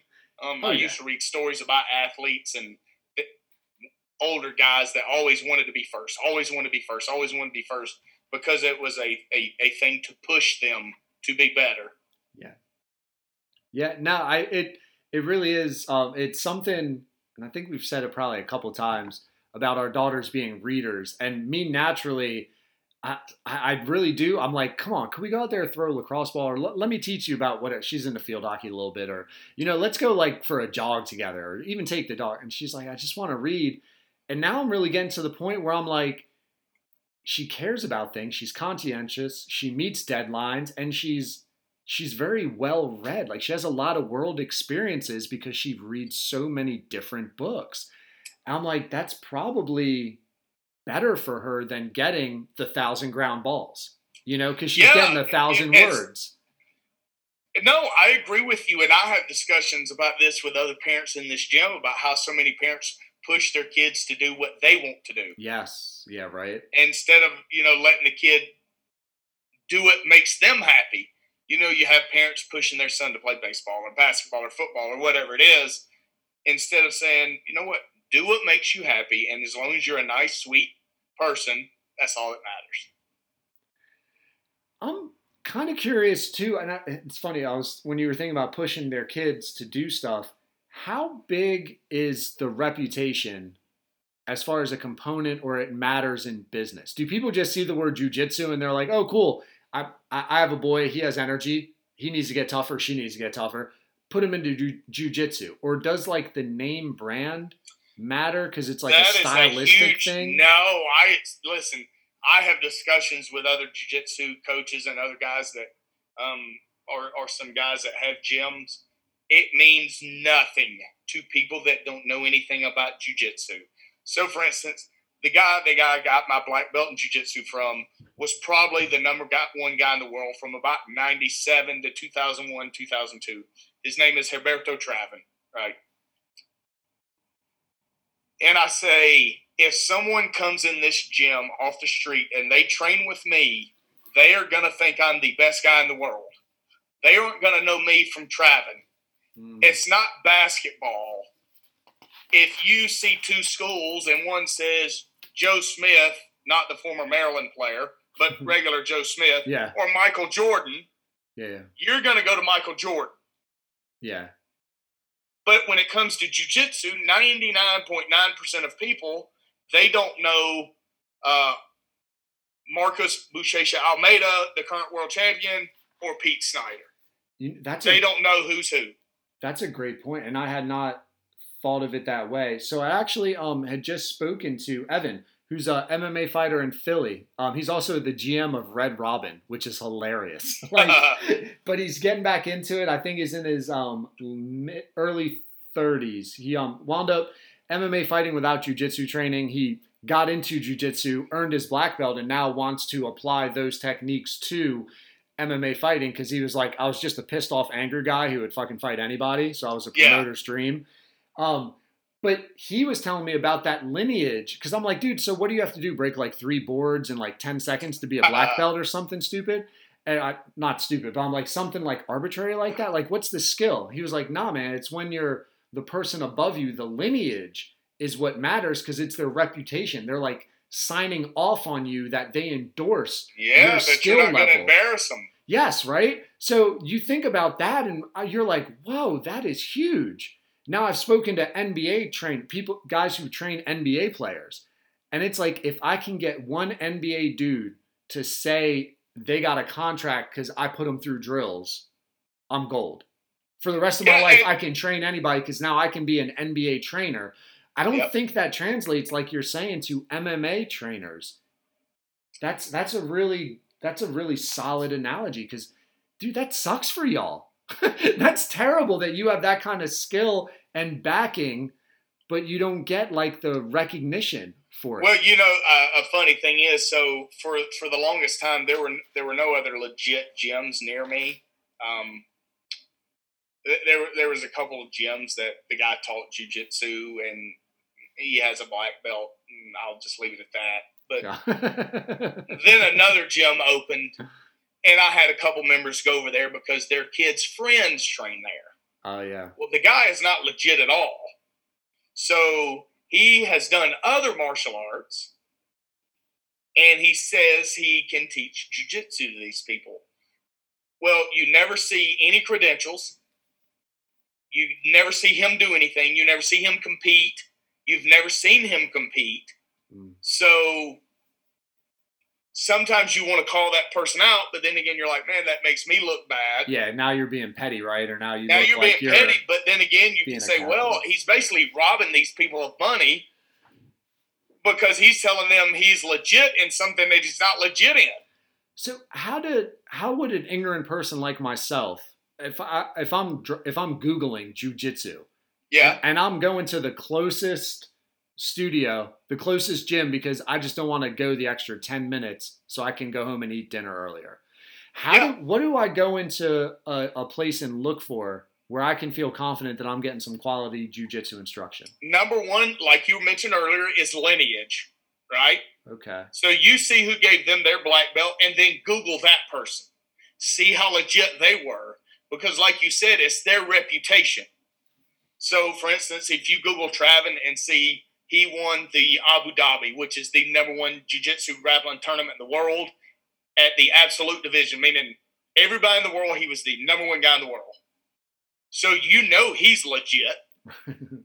So if I trained under that guy for 15 years, you would like to think he would not give his give a black belt to someone that he doesn't think knows what they're doing.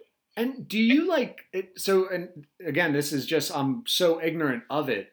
Do you like have a picture of him? Do you have a certificate? Like, how, how do people market themselves without being like Cobra Kai Yeah, over no, the so top endorsement? Do you know what I'm saying? Like, trying Yeah, to be when- humble, but still brag. when I have uh, when I got my black belt, he gave me a certificate. His signature is on it, like a watermark is on it.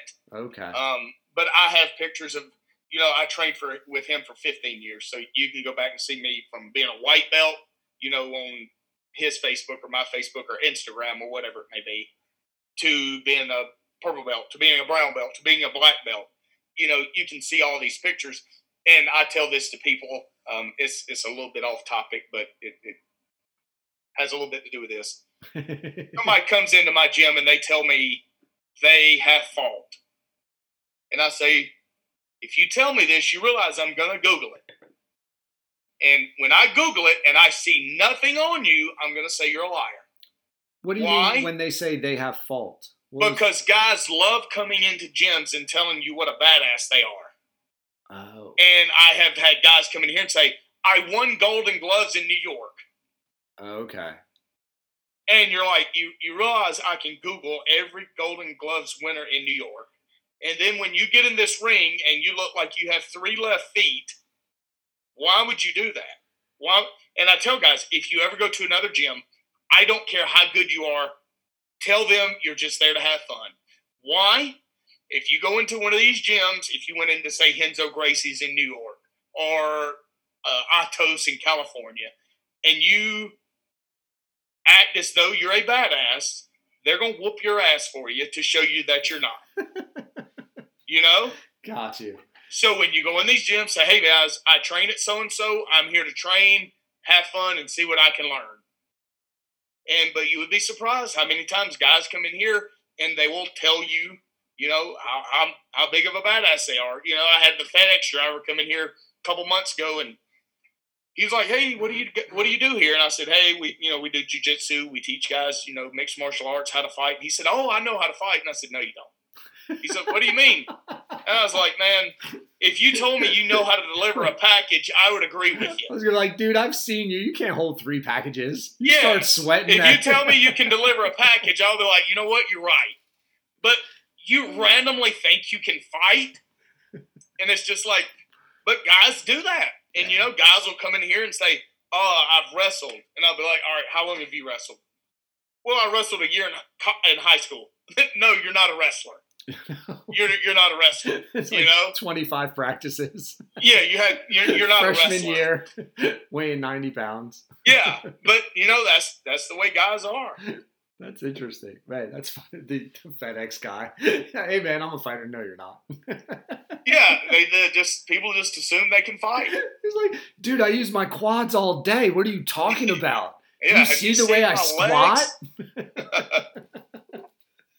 All right. So if I'm if a parent is much like me and I'm looking to get my child some quality quality jujitsu, I want to Google who that black belt came from because that lineage is super important. That endorsement is super important. Yes, that lineage and that endorsement is super super important. But also, you can look to see uh, because ninety five percent of black belts they will have competed at some point, and it doesn't necessarily mean they're going to win huge tournaments or win any tournaments.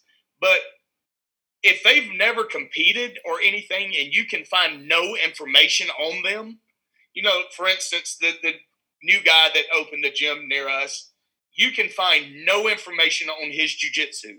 Hmm. It says he is a jujitsu black belt under this guy, but then you can find no other information on him.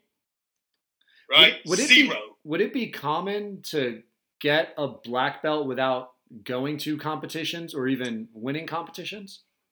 Uh, some guys can, yes, because Okay. everyone doesn't compete for it. Like some of the best guys I know are guys that they have competed, but they don't necessarily compete well. You know, it'd be like the guy, you know, when you, when you're running full court five on five practice, he's unbelievable. Yeah. And then when the game starts, you're like, man, what happened? Yeah, he he tightens just up. disappears. He's in his head or something like that. He's worried Yeah. about the stand. Yeah, but there, so there's guys like that in jiu-jitsu. They're unbelievable in the gym, and then when it comes time to show it in front of people, they can't do it. gotcha. But that doesn't mean he's not unbelievable. Right. And I also say this to people: just because you're an unbelievable competitor doesn't mean you're a great coach. Yeah, right. Well, so that's You something know? interesting you had um, said. Uh, yeah, I would call it interesting because I love teachers. The fact that you have two teachers in your life, I would think helps you just from the perspective of breaking down, patience, understanding, thinking of lesson plans or whatever, the instruction, because it seems from what I have seen people talk about, not experienced, that there's so much little detail into jujitsu where if you had someone who was good but couldn't teach it, you're kind of fucked, man. No, I agree with you. And um, I, actually, I don't think I'm unbelievable at showing those little details. But I also think sometimes that hurts people because I think when a beginner comes in, if you try to show too many details, they miss the bigger Ah, picture. That's a good point. You're right. I can show two or three details and they will remember that. But if I show them 10 details, Then they can't apply anything. they can't apply anything. Gotcha. You know, and, and That so that's sense. the way Huh. I look at it. But, you know, going back to the coaches and stuff, people like Ted Williams, um, I assume you know who Ted Williams is. the guy whose head is frozen in all the Simpson Yes. episodes. Yes, the, the, the greatest hitter that's ever lived, right? or or Jordan or Bird or somebody like that. That a lot of times they can't coach because they can't understand why you don't see what they see. yeah. Yeah, they don't understand why you can't do what they could do. You know, Bird's like, hey, why didn't you see this guy over in the corner? He was open. Now, well, so in fairness to Larry Bird, um, oh, he I- was a great coach he was, he was a great coach. Now Jordan Yeah. as a GM was terrible for the Wizards. Magic Johnson was horrible basketball wise. I- yeah, You look at all who the good coaches are, like Erik Spoelstra, Brad Stevens. They were players who had to think and manipulate the game with more so their mind than their athleticism. So now Yeah, they can kind of translate that. Exactly. yeah, and that's what Bird did. You Yeah. know, they weren't super athletic or whatever. And you see all these guys. I think Clyde Drexler coached the Rockets, you know, for a little while, and he was really? terrible. That, I missed that. But they, yeah, these guys are. Sim- uh, you know what? He coached the University of Houston. That's okay. who Drexler coached. But they were so athletic, and it came so easy to them. Yeah, yeah. They can't understand why it doesn't come easy to the other guy. Right. Yeah, man. I, that's that's interesting. I, that's a really good point about getting lost in the weeds because sometimes you just need kids or people to do man one or two things. I, I don't want you going out there thinking of ten or twelve things. And now I'm thinking of myself as a parent, and like you, one thing I hate, and again, middle school basketball coach. I'm not saying I, I know a ton about coaching, but one thing I do value with teaching is reps. And if I'm talking or working more than the kids that I'm around, to me, that's a bad day. That's a bad lesson. That's a bad session. Like, I want to talk. I want to give a point of emphasis. Boom, go do it. I want to give feedback. I want to make it immediate and I want to give you practice to then immediately apply it to get better. Yeah, I agree with you. And for middle school basketball, for instance, say you're showing a pick and roll, right? Show a pick and roll and then let them do it. Yeah, you can't talk to them for 10 minutes and then You have them can't do it two, three times. They lose interest. Yeah, and would that You be know? common in jujitsu? Like people get lost in the weeds of just showing off moves that the kids are sitting there and they start like picking dirt out of their toes? Uh, for kids, yes, kids will lose interest. the thing, the problem you find with adults is adults will go to YouTube and they will see some crazy move um, that somebody does, and then they come to class and they want to do it, and Hmm. you're like, hold on a minute, you are right now working on addition, and you want to skip all this and get to trig. Yeah. That's not how it works, right? I can't do the fancy stuff if I don't know the basics. Right. And when it comes to jujitsu or MMA and all that, whenever you see guys win, it's guys they win with basics. They don't Hmm. win with the cool looking flying triangles, flying arm bars. You'll see it every now and then at lower levels, but you don't see that at the high level. Yeah. Do do you ever get any slack or is it common for people to feel like they're being held back if they're trying to progress through their belts? Uh, you, you know, every now and then, but it's not something I've ever seen. I tell people this when it comes to belt promotion. I would rather wait a little longer to promote you so that when you, if you compete at that level, you can hang with those guys instead of giving you a belt early. And now for six months to a year, you're getting your ass whooped because you really weren't ready. Can can someone like me understand belt promotion? Like the difference between two colors? Like is there a Yeah, rubric so- somewhere or is it really just that feel of someone who's gone through and knows the skill level by actually competing? Yeah, so different coaches promote different ways. You will see some gyms do a Okay. belt promotion test, which I think is a load of horseshit. And here's why it's a load of horseshit.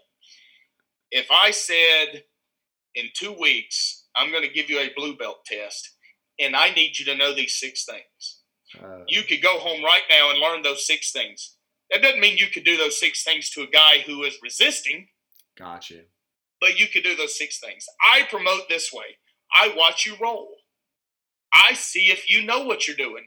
And even if it may not work on the guy you're working with, say a white belt is rolling with a purple belt and he's doing the right thing, but it's not working, right?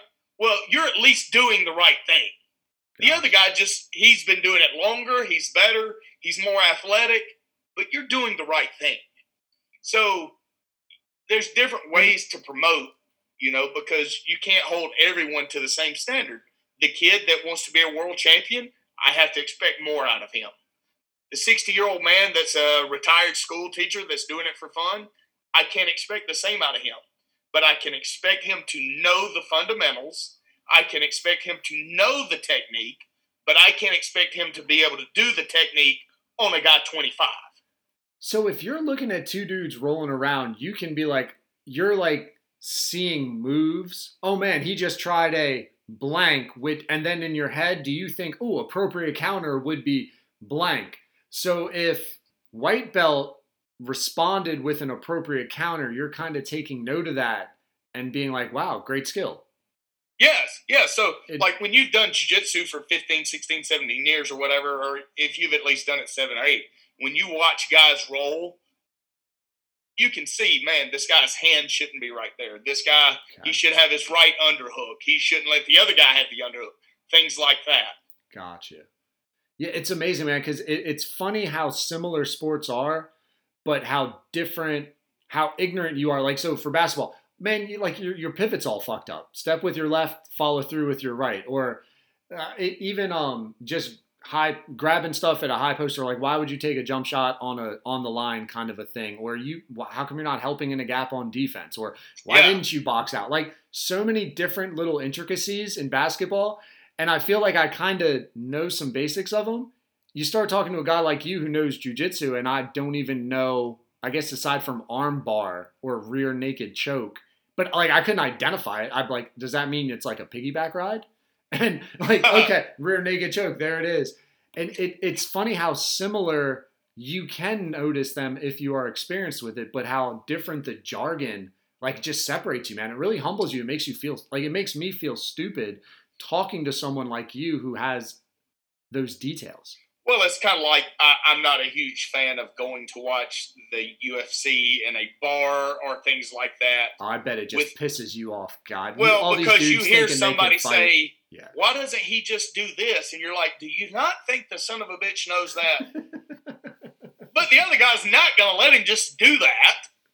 You know, trust me, the guy knows what he needs to do. Doing it's a different story. You know, well, hey, Jordan's guarding you. You need to post up and you Yeah. need to turn into the pivot and Yeah. shoot a jump hook. How, how come Okay, just, well, knowing it and doing it against Jordan are two different things. no doubt. Why doesn't he just cross him over, man? It- Yeah. no doubt. You know, I- Jordan's six six, you're six eight. Why aren't you posting him up? Oh, that that actually is something you had said it earlier about the strategy. I think when we were talking about um, video and posting, so posting videos of you training would that give someone an advantage? I'm kind of curious in your experience, how much when you get into a fight do you stick with a strategy? Because I know basketball wise, we'll be like, hey man, we can press, we can press. Fourth quarter, they'll be tired. We're gonna go with our depth. But I, I don't know like how in my head it doesn't make sense to go into a fight being like, all right, man, I'm just gonna wait for that right hand to drop. When the right hand drops, I'm gonna sneak in here and put him in this, and then he'll tap.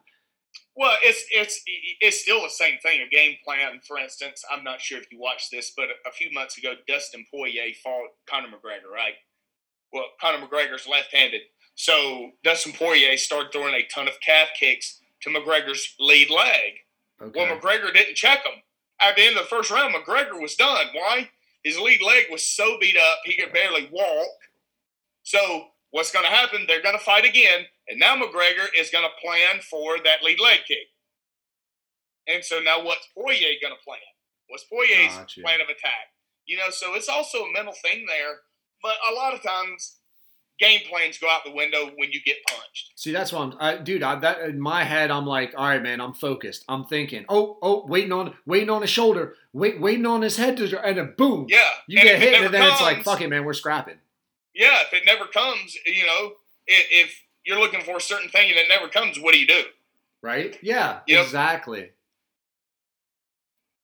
No, I, I, I guess like, is it more common that the game plan doesn't come and you just have to rely more on like the muscle memory and oh the repetition? yeah, yes. I I'm willing to bet you know eighty percent of the time you're just having to go on muscle memory and going with the flow of the fight because the other guy's not going to fight the exact same every time. One fight he might be pushing forward the whole fight, and for whatever reason he might not be pushing forward the next fight. So it's kind of hard to to to follow your game plan when he's not doing what you thought he was going to do. Gotcha. You know, if if if I'm practicing, uh, if I'm practicing to play Detroit, when you know if you went in the paint, they were hammering you or whatever, yeah, and then all of a sudden they're not doing it, then I'm like, whoa, what, what's going on here? Everything I practiced, they're not doing. You know, or if it's Yeah. somebody, you know, if a team Loyola Marymount, I don't know if you remember when they used to run and gun, Oh, and yeah. they would score 140, 150 points a game. great thirty for Oh. thirty. Bo Kimble, right? Was yeah, he the right. one that Hank shot the? Gathers. Yeah, Hank he shot the left-handed Yeah. free throws for Hank when he passed away. So those guys were running and gunning with a guy named Paul Westhead was their coach, you know. But so what if all of a sudden they start playing half court basketball? How are you going to react to that? Yeah. And do So it's the same in fights. Gotcha. Is that common that people will try to change up their style? So, like basketball wise, you would basically spend the whole season being like, "Hey, man, we're we we're a full court press trapping team, so we're just gonna trap the hell out of you." It's Yeah. pretty rare in basketball, game to game, to change game plans. Like Bill Belichick gets all sorts of praise for every week he changes his game. He doesn't do something. He basically sees what you do and screws with what you do. Yeah, Belichick, they- you know, they may win one weekend and they may have run the ball 35 times, and the next weekend throw the ball 35 times. Yeah, right. But- exactly. Can you? I'm not sure you can do that in the NBA. You know, I mean, I'm curious about fighting though. Like, is that Well- kind of a common strategy where you want to switch it up very often? I think you switch it up if you get beat. So, like, like I was saying with Poirier and McGregor, McGregor had beaten Poirier their first fight.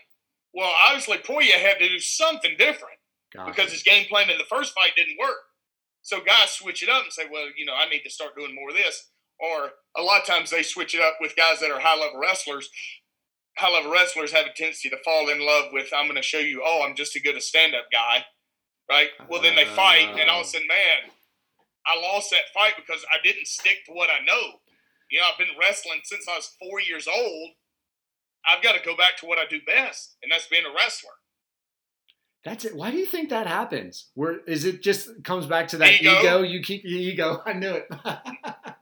It comes back to ego, and I you you don't understand it. It's like, and I tell the guys here that fight. uh, You know, I had a, one of my students fought a couple weeks ago, and he was like, uh, "I want to knock this guy out," and I was like, "Why don't you just worry about winning, win the fight, and move on to the next fight?"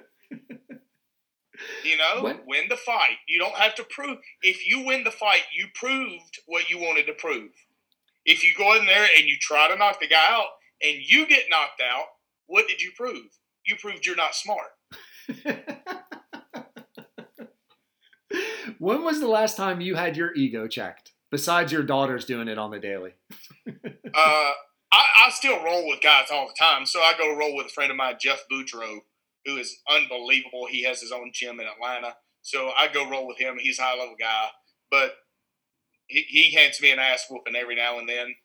And you're like, yeah, this sucks. But it's so weird. I tell people this. If I roll with a normal guy, an average black belt, I'm better than the average black belt. If I go with a world class black belt, they will make me look like I don't know anything. It, it's just the different levels. It's like I tell people. It- I tell it, the NBA is a great example of this.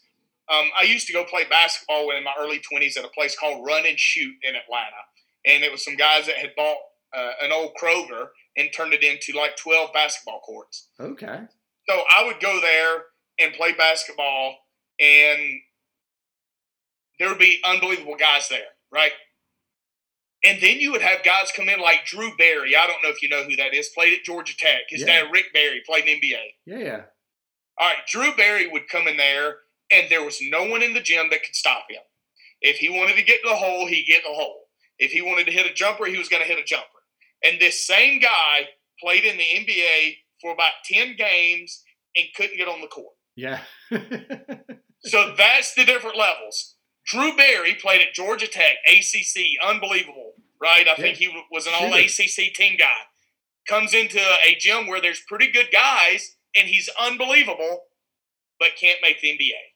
You know, it's like the 12th guy on the bench in the NBA. Anywhere else in the world, the guy is unbelievable, yeah. but can't get off the bench. Are, do so you had to be a dunker. You dunk. When, when how early were what was your first Oh, dunk? I couldn't, I couldn't dunk till I was like 11th, 12th grade. But do you know what strength shoes are? Oh, dude, the thing. Yeah, they had like the Yes, fucking four inch yes. soles on them. So when I was like 14, my mom bought me those things, and I worked out and worked out and worked out and worked out until I could dunk. But it would give you the worst shin splints you have ever seen. That's what I've heard. So yeah, I, I've heard like people swear by them from back in the day, but apparently they're like physically horrible for you. Oh, I had the worst shin splints ever, and it's a funny thing. Like for my 40th birthday, I told somebody I wanted to dunk a basketball on my 40th birthday, and I couldn't dunk a basketball, but I could dunk a volleyball. Okay. And so I dunked a volleyball on my 40th birthday. And if you ask me to touch the rim right now, I would say I probably can't touch the net. So in the last five years, that's how far downhill I've gone. Just because you haven't been jumping training that way, or It's just I've had a couple back injuries lately. And now when you jump, you know, your back takes all the brunt when you come down. Chad. And, you know, last year I, I played basketball a couple times and I felt good, but then I had to get back to training and stuff, so I, I didn't. But yeah, it's one of those things. You know this. If you're not playing basketball all the time, you don't have legs. Yeah. Yeah, even if you jog, um, you it, it it's just Yeah, it's different. Yeah, the the sprinting, the stopping, the the sudden burst of explosion. It's like your heart rate elevates to 180 beats per minute, and then you got to shoot that bitch down to like 40 when you're Yeah. resting on a side out in order to get ready to put it back up, and then you got to hit parts where you're at like 120 beats per minute. You know, at a Yeah, steady it's, it's just cardio. different burn. cardio, and, and it's kind of the same with jujitsu and stuff because I'll have guys come in here that do CrossFit or run marathons, and it's a different thing one is because you get such an adrenaline flow from it because you've never done it and you feel like you have to use all your strength. Shoot your wad early, You- man. You yeah, dump it. you shoot your wad early and then all of a sudden you're just exhausted. Yeah, that um, yeah, that I I could I could see that again. The ego check in. What do you what do you have like mantras or how do you try to humble yourself being pretty successful individual? I- don't know. I get uh, people. People will. Uh, I'm trying to figure out how to word this. people ca- say I'm cocky, right? But I say this: you have to have some level of cockiness and confidence in your ability to do jujitsu or MMA or whatever to be successful. Yeah, right. You don't have to go over the top, but you have to be confident. Bird, you know, if you, I like watching stuff about shit talkers in the NBA, Love it. Kevin and they're like. Bird was the worst, right? Well, it's also part of the game. Part of the game is I'm going to see if I can get you off your game by shit talking you. Did you hear who Kevin Garnett said was one of the best shit talkers of all time? I've watched this all the time, but who did he say? He said Tim Duncan. Oh, And- I did see that because he said he was so he was so bad at shit talking, like he would just say stuff like, "Oh, nice try." Yeah, dude, he was like, he Uh, was uh, like, yeah, almost, buddy, next time. And he would Yeah. like pat him, and it was like this polite phrases that there was like zero passion behind. And Yeah, it fucked him and up so you off much. even more. Yeah, Yeah. you'd be done because it was just like, attaboy. Yeah. You'll get the next one. yeah, I did see that. It was the same one I think he talked about when they played the Bulls and shit talked Jordan. Dude, that I didn't see the Jordan part, but I yeah, thought watch that, that, was one up. He talks about uh, he was like I was a rookie and we were back in Chicago. J.R. Rider was the shooting guard on the T Wolves, and uh, both of them are telling the story. So J.R. Rider's like, we come up after a timeout. He's like, it's about to start the fourth, and he said we're up, you know, whatever it is, 18 points. And he's like, at the time I have like 26, and Jordan has like 12. And Ah, Garnett comes yes. up and he's like, you keep busting his ass, JR. You keep busting. and he's like, JR says, I look at him and I'm like, man, he's right here. Shut up. I remember You know, that and he's now. like, Jordan's eyes just get huge. yeah, that, so you're kind of like that. You're a little bit of a shit talker, and people take that as cocky, huh? I, I, it's part of the fun, though. It is You know, right. it's part of the fun. it so is. It You know, so like is. basketball. Part of the part of the fun. We had a guy come in here one day, and he we played basketball, and he's like, he told Sonya, you know, Pete talked more shit than any human you have ever seen. Right. Well, you got to think. Being down here, I was the I'm the only white guy worth of shit on the court. Still know? at 45? I'm saying no when I was coming up. Got you. I was like, man, you know, good and for so you. you know, part of the game is talking shit. You know, if you're talking shit to me, I'm gonna talk it back to you. If not, I look weak. Right? You know, if you start talking and I shut up immediately, I look weak. Yeah. you know, and so I have to come back at you. Same thing. You know, even though Duncan didn't come back at KG the way KG was talking, he came back at him. oh, he did. You know, and and that's part of it. It's part of the you know going back. I'm I'm going to stand up for myself, and it doesn't mean you have to be rude or vulgar or you know insult someone. It doesn't. You don't have to do that. Yeah, it's a weird. It's like art and porn, right? What was the um, the the Supreme Court was like? I can't define it, but I know it when I see it. Yeah, And there's a difference. Like I feel like you get a vibe when you're out there with people. It even could be a complete stranger, and you just talk shit the right way, and you get accepted. And then there's the respect afterwards. Like, yeah, he, that was kind of funny. He was kind of real about that. yeah, You know? yeah. It- and it's it- just it's just good. It's fun and it's shit talk. And after the fact, you know, I have a, a lower level guy here, a blue belt, but he shit talks the whole time, and it's funny. Like he knows he's getting his ass whooped, yeah, but yeah. he's not gonna stop talking shit. irrational confidence guy.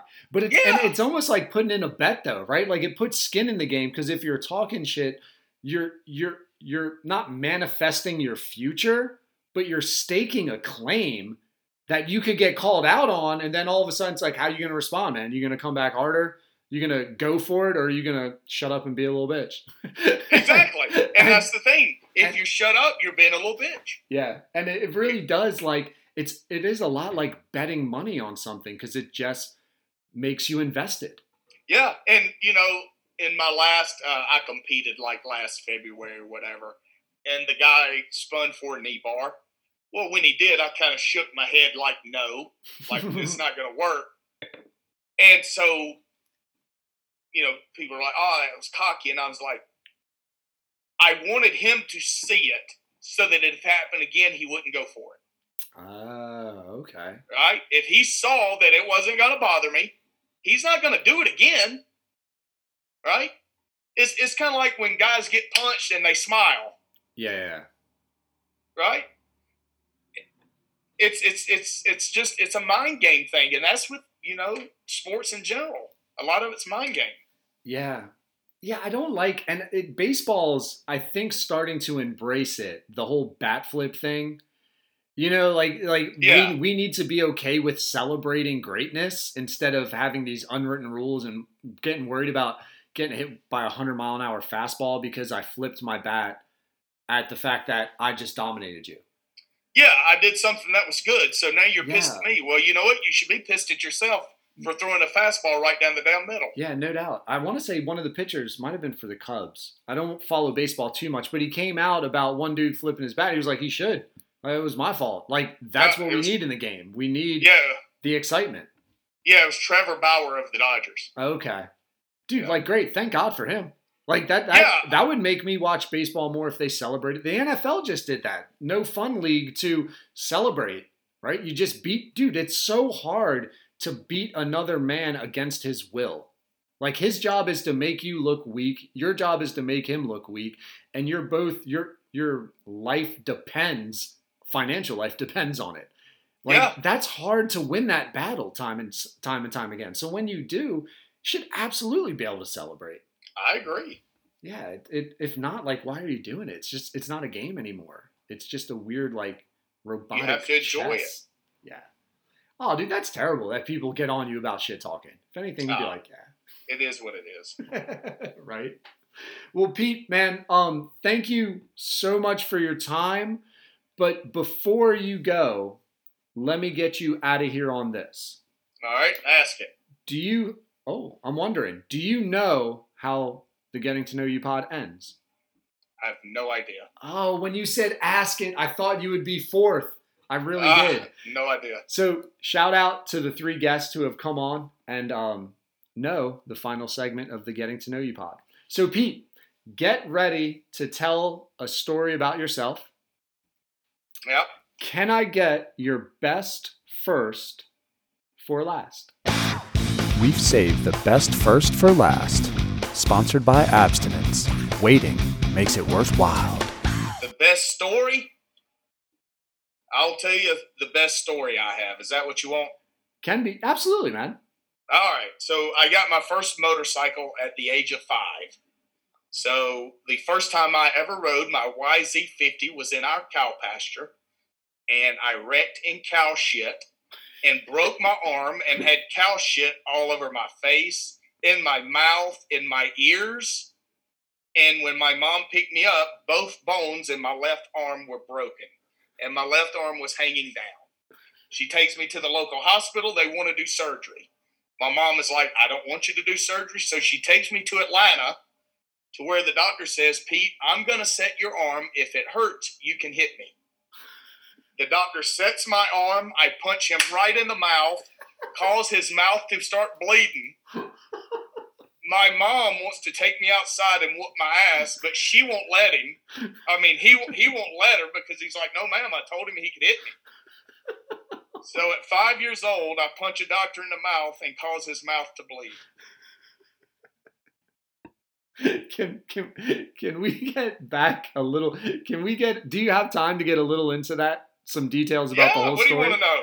dude. I, I it just sounds so interesting. Five years old. Put like a YZ50. Put that into some perspective for a guy Uh, who it probably goes 50 miles an hour. that seems like a lot. for a I five year old. agree. Hence why I maybe broke my arm. So why do you have that at five years old? Who gave that to you? My mom had a motorcycle. My uncle had a motorcycle. My cousins had motorcycles. So we would ride them together. And we had, you know, a bunch of land. So we rode motorcycles. And other than that, I never really got injured again. Um, you know, so Like, did you sneak onto it, or were they there? No, they put were you on me. it. They trusted they- you on it. Well, they were beside me as I rode it. You know, I assume they, they trusted me, but I, I know a lot of people that have their kids with that now. It's silly. But I wouldn't let my daughters do it. I wouldn't let my six year old have a motorcycle. But yeah, broke my arm and in cow crap. And so, what did you like? Cra- crash through a fence? How do you wind up in cow shit? No, well, we were riding in the pasture where we had a bunch of cows. So there's cow shit everywhere. Well, my back tire went in some cow shit and it's slippery. God. So it made me wreck. And when I wrecked, I tried to stop my fall and I broke my arm. Gotcha.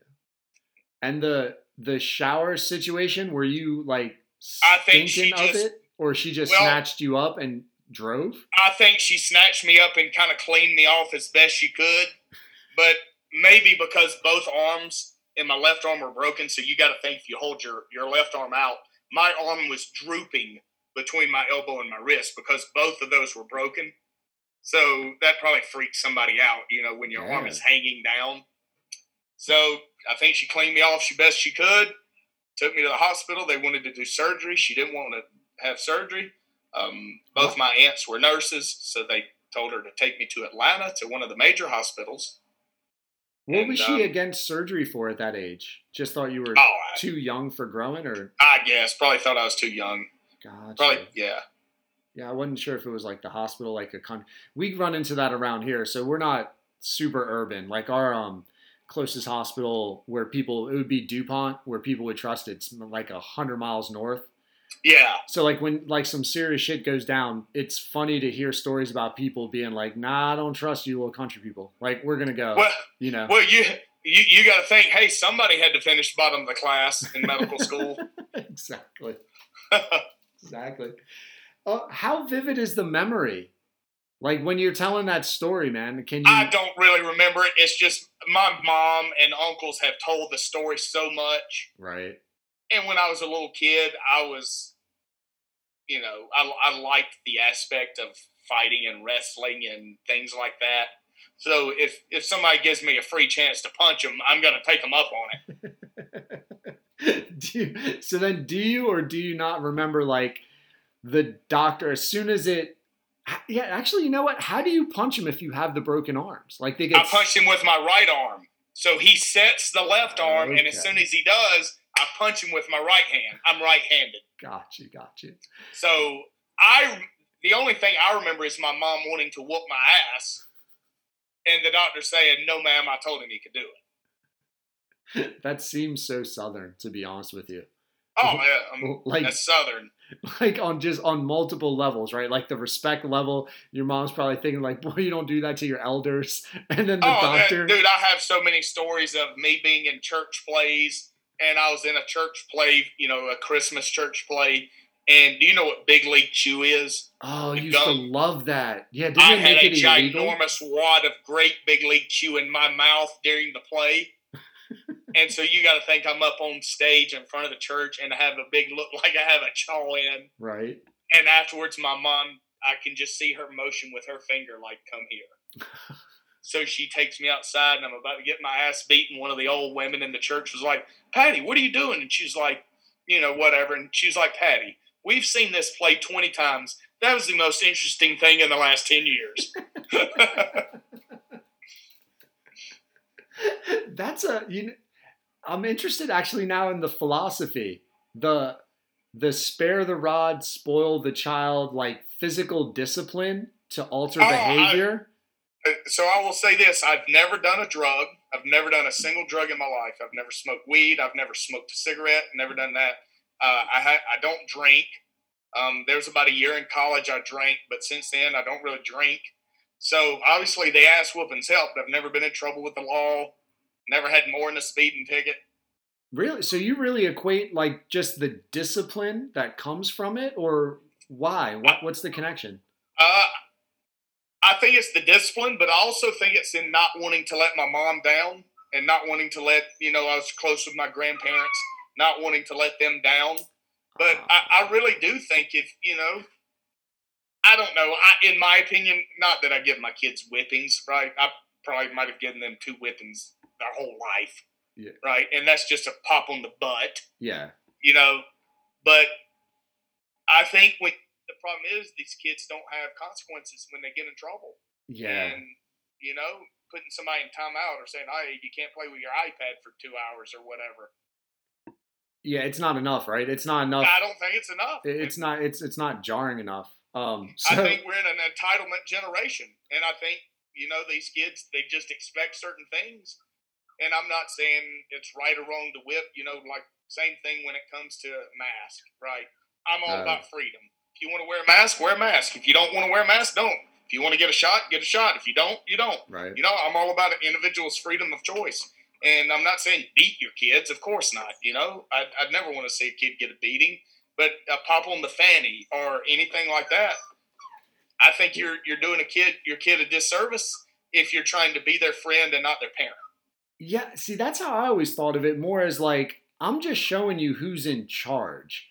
And I'm not doing it to have you grow up with fear, but I'm I, there's going to be moments in your life and I've looked at it like this for my daughter where child, you're not going to have time to question me. You just got to know if I say it, it needs to be done. Exactly. And- exactly. and- And, it's the same thing with these parents that you see these parents that tell their kid 19 times, don't do that again. Don't I'm do that count, again. I'm gonna Don't count to that again. three. I'm gonna set my timer. All right, this is Yep. really the last time. Like if I ever have Yep. to say this is the real last time, I failed.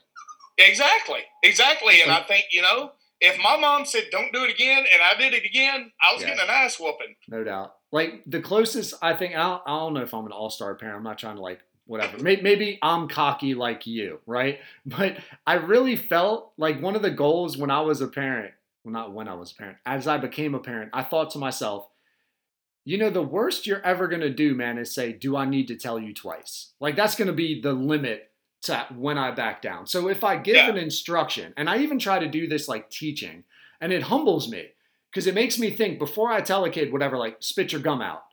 I think like, what if he says no?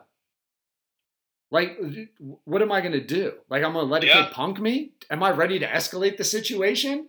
So like, I I- agree. I, I agree. I don't think you can let him punk you because then you lose respect and you lose everything from the other students. Hundred percent. So as a parent, I always had that mentality of the, and in my mind, I don't know why it set in, but it was like, do I need to tell you twice?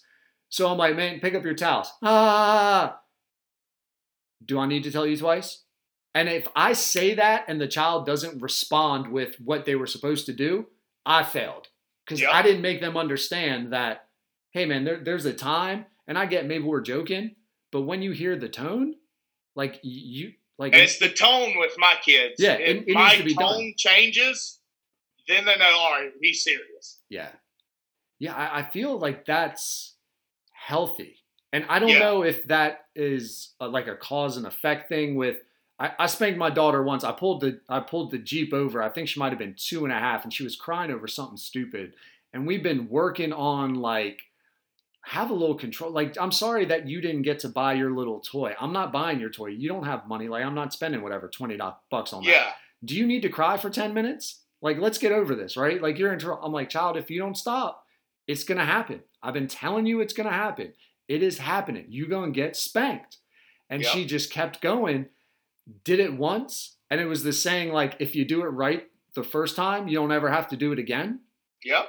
And I like to she re- she doesn't remember it, but she remembers the story, and she'll be like, "Oh, I don't want my dad to spank me."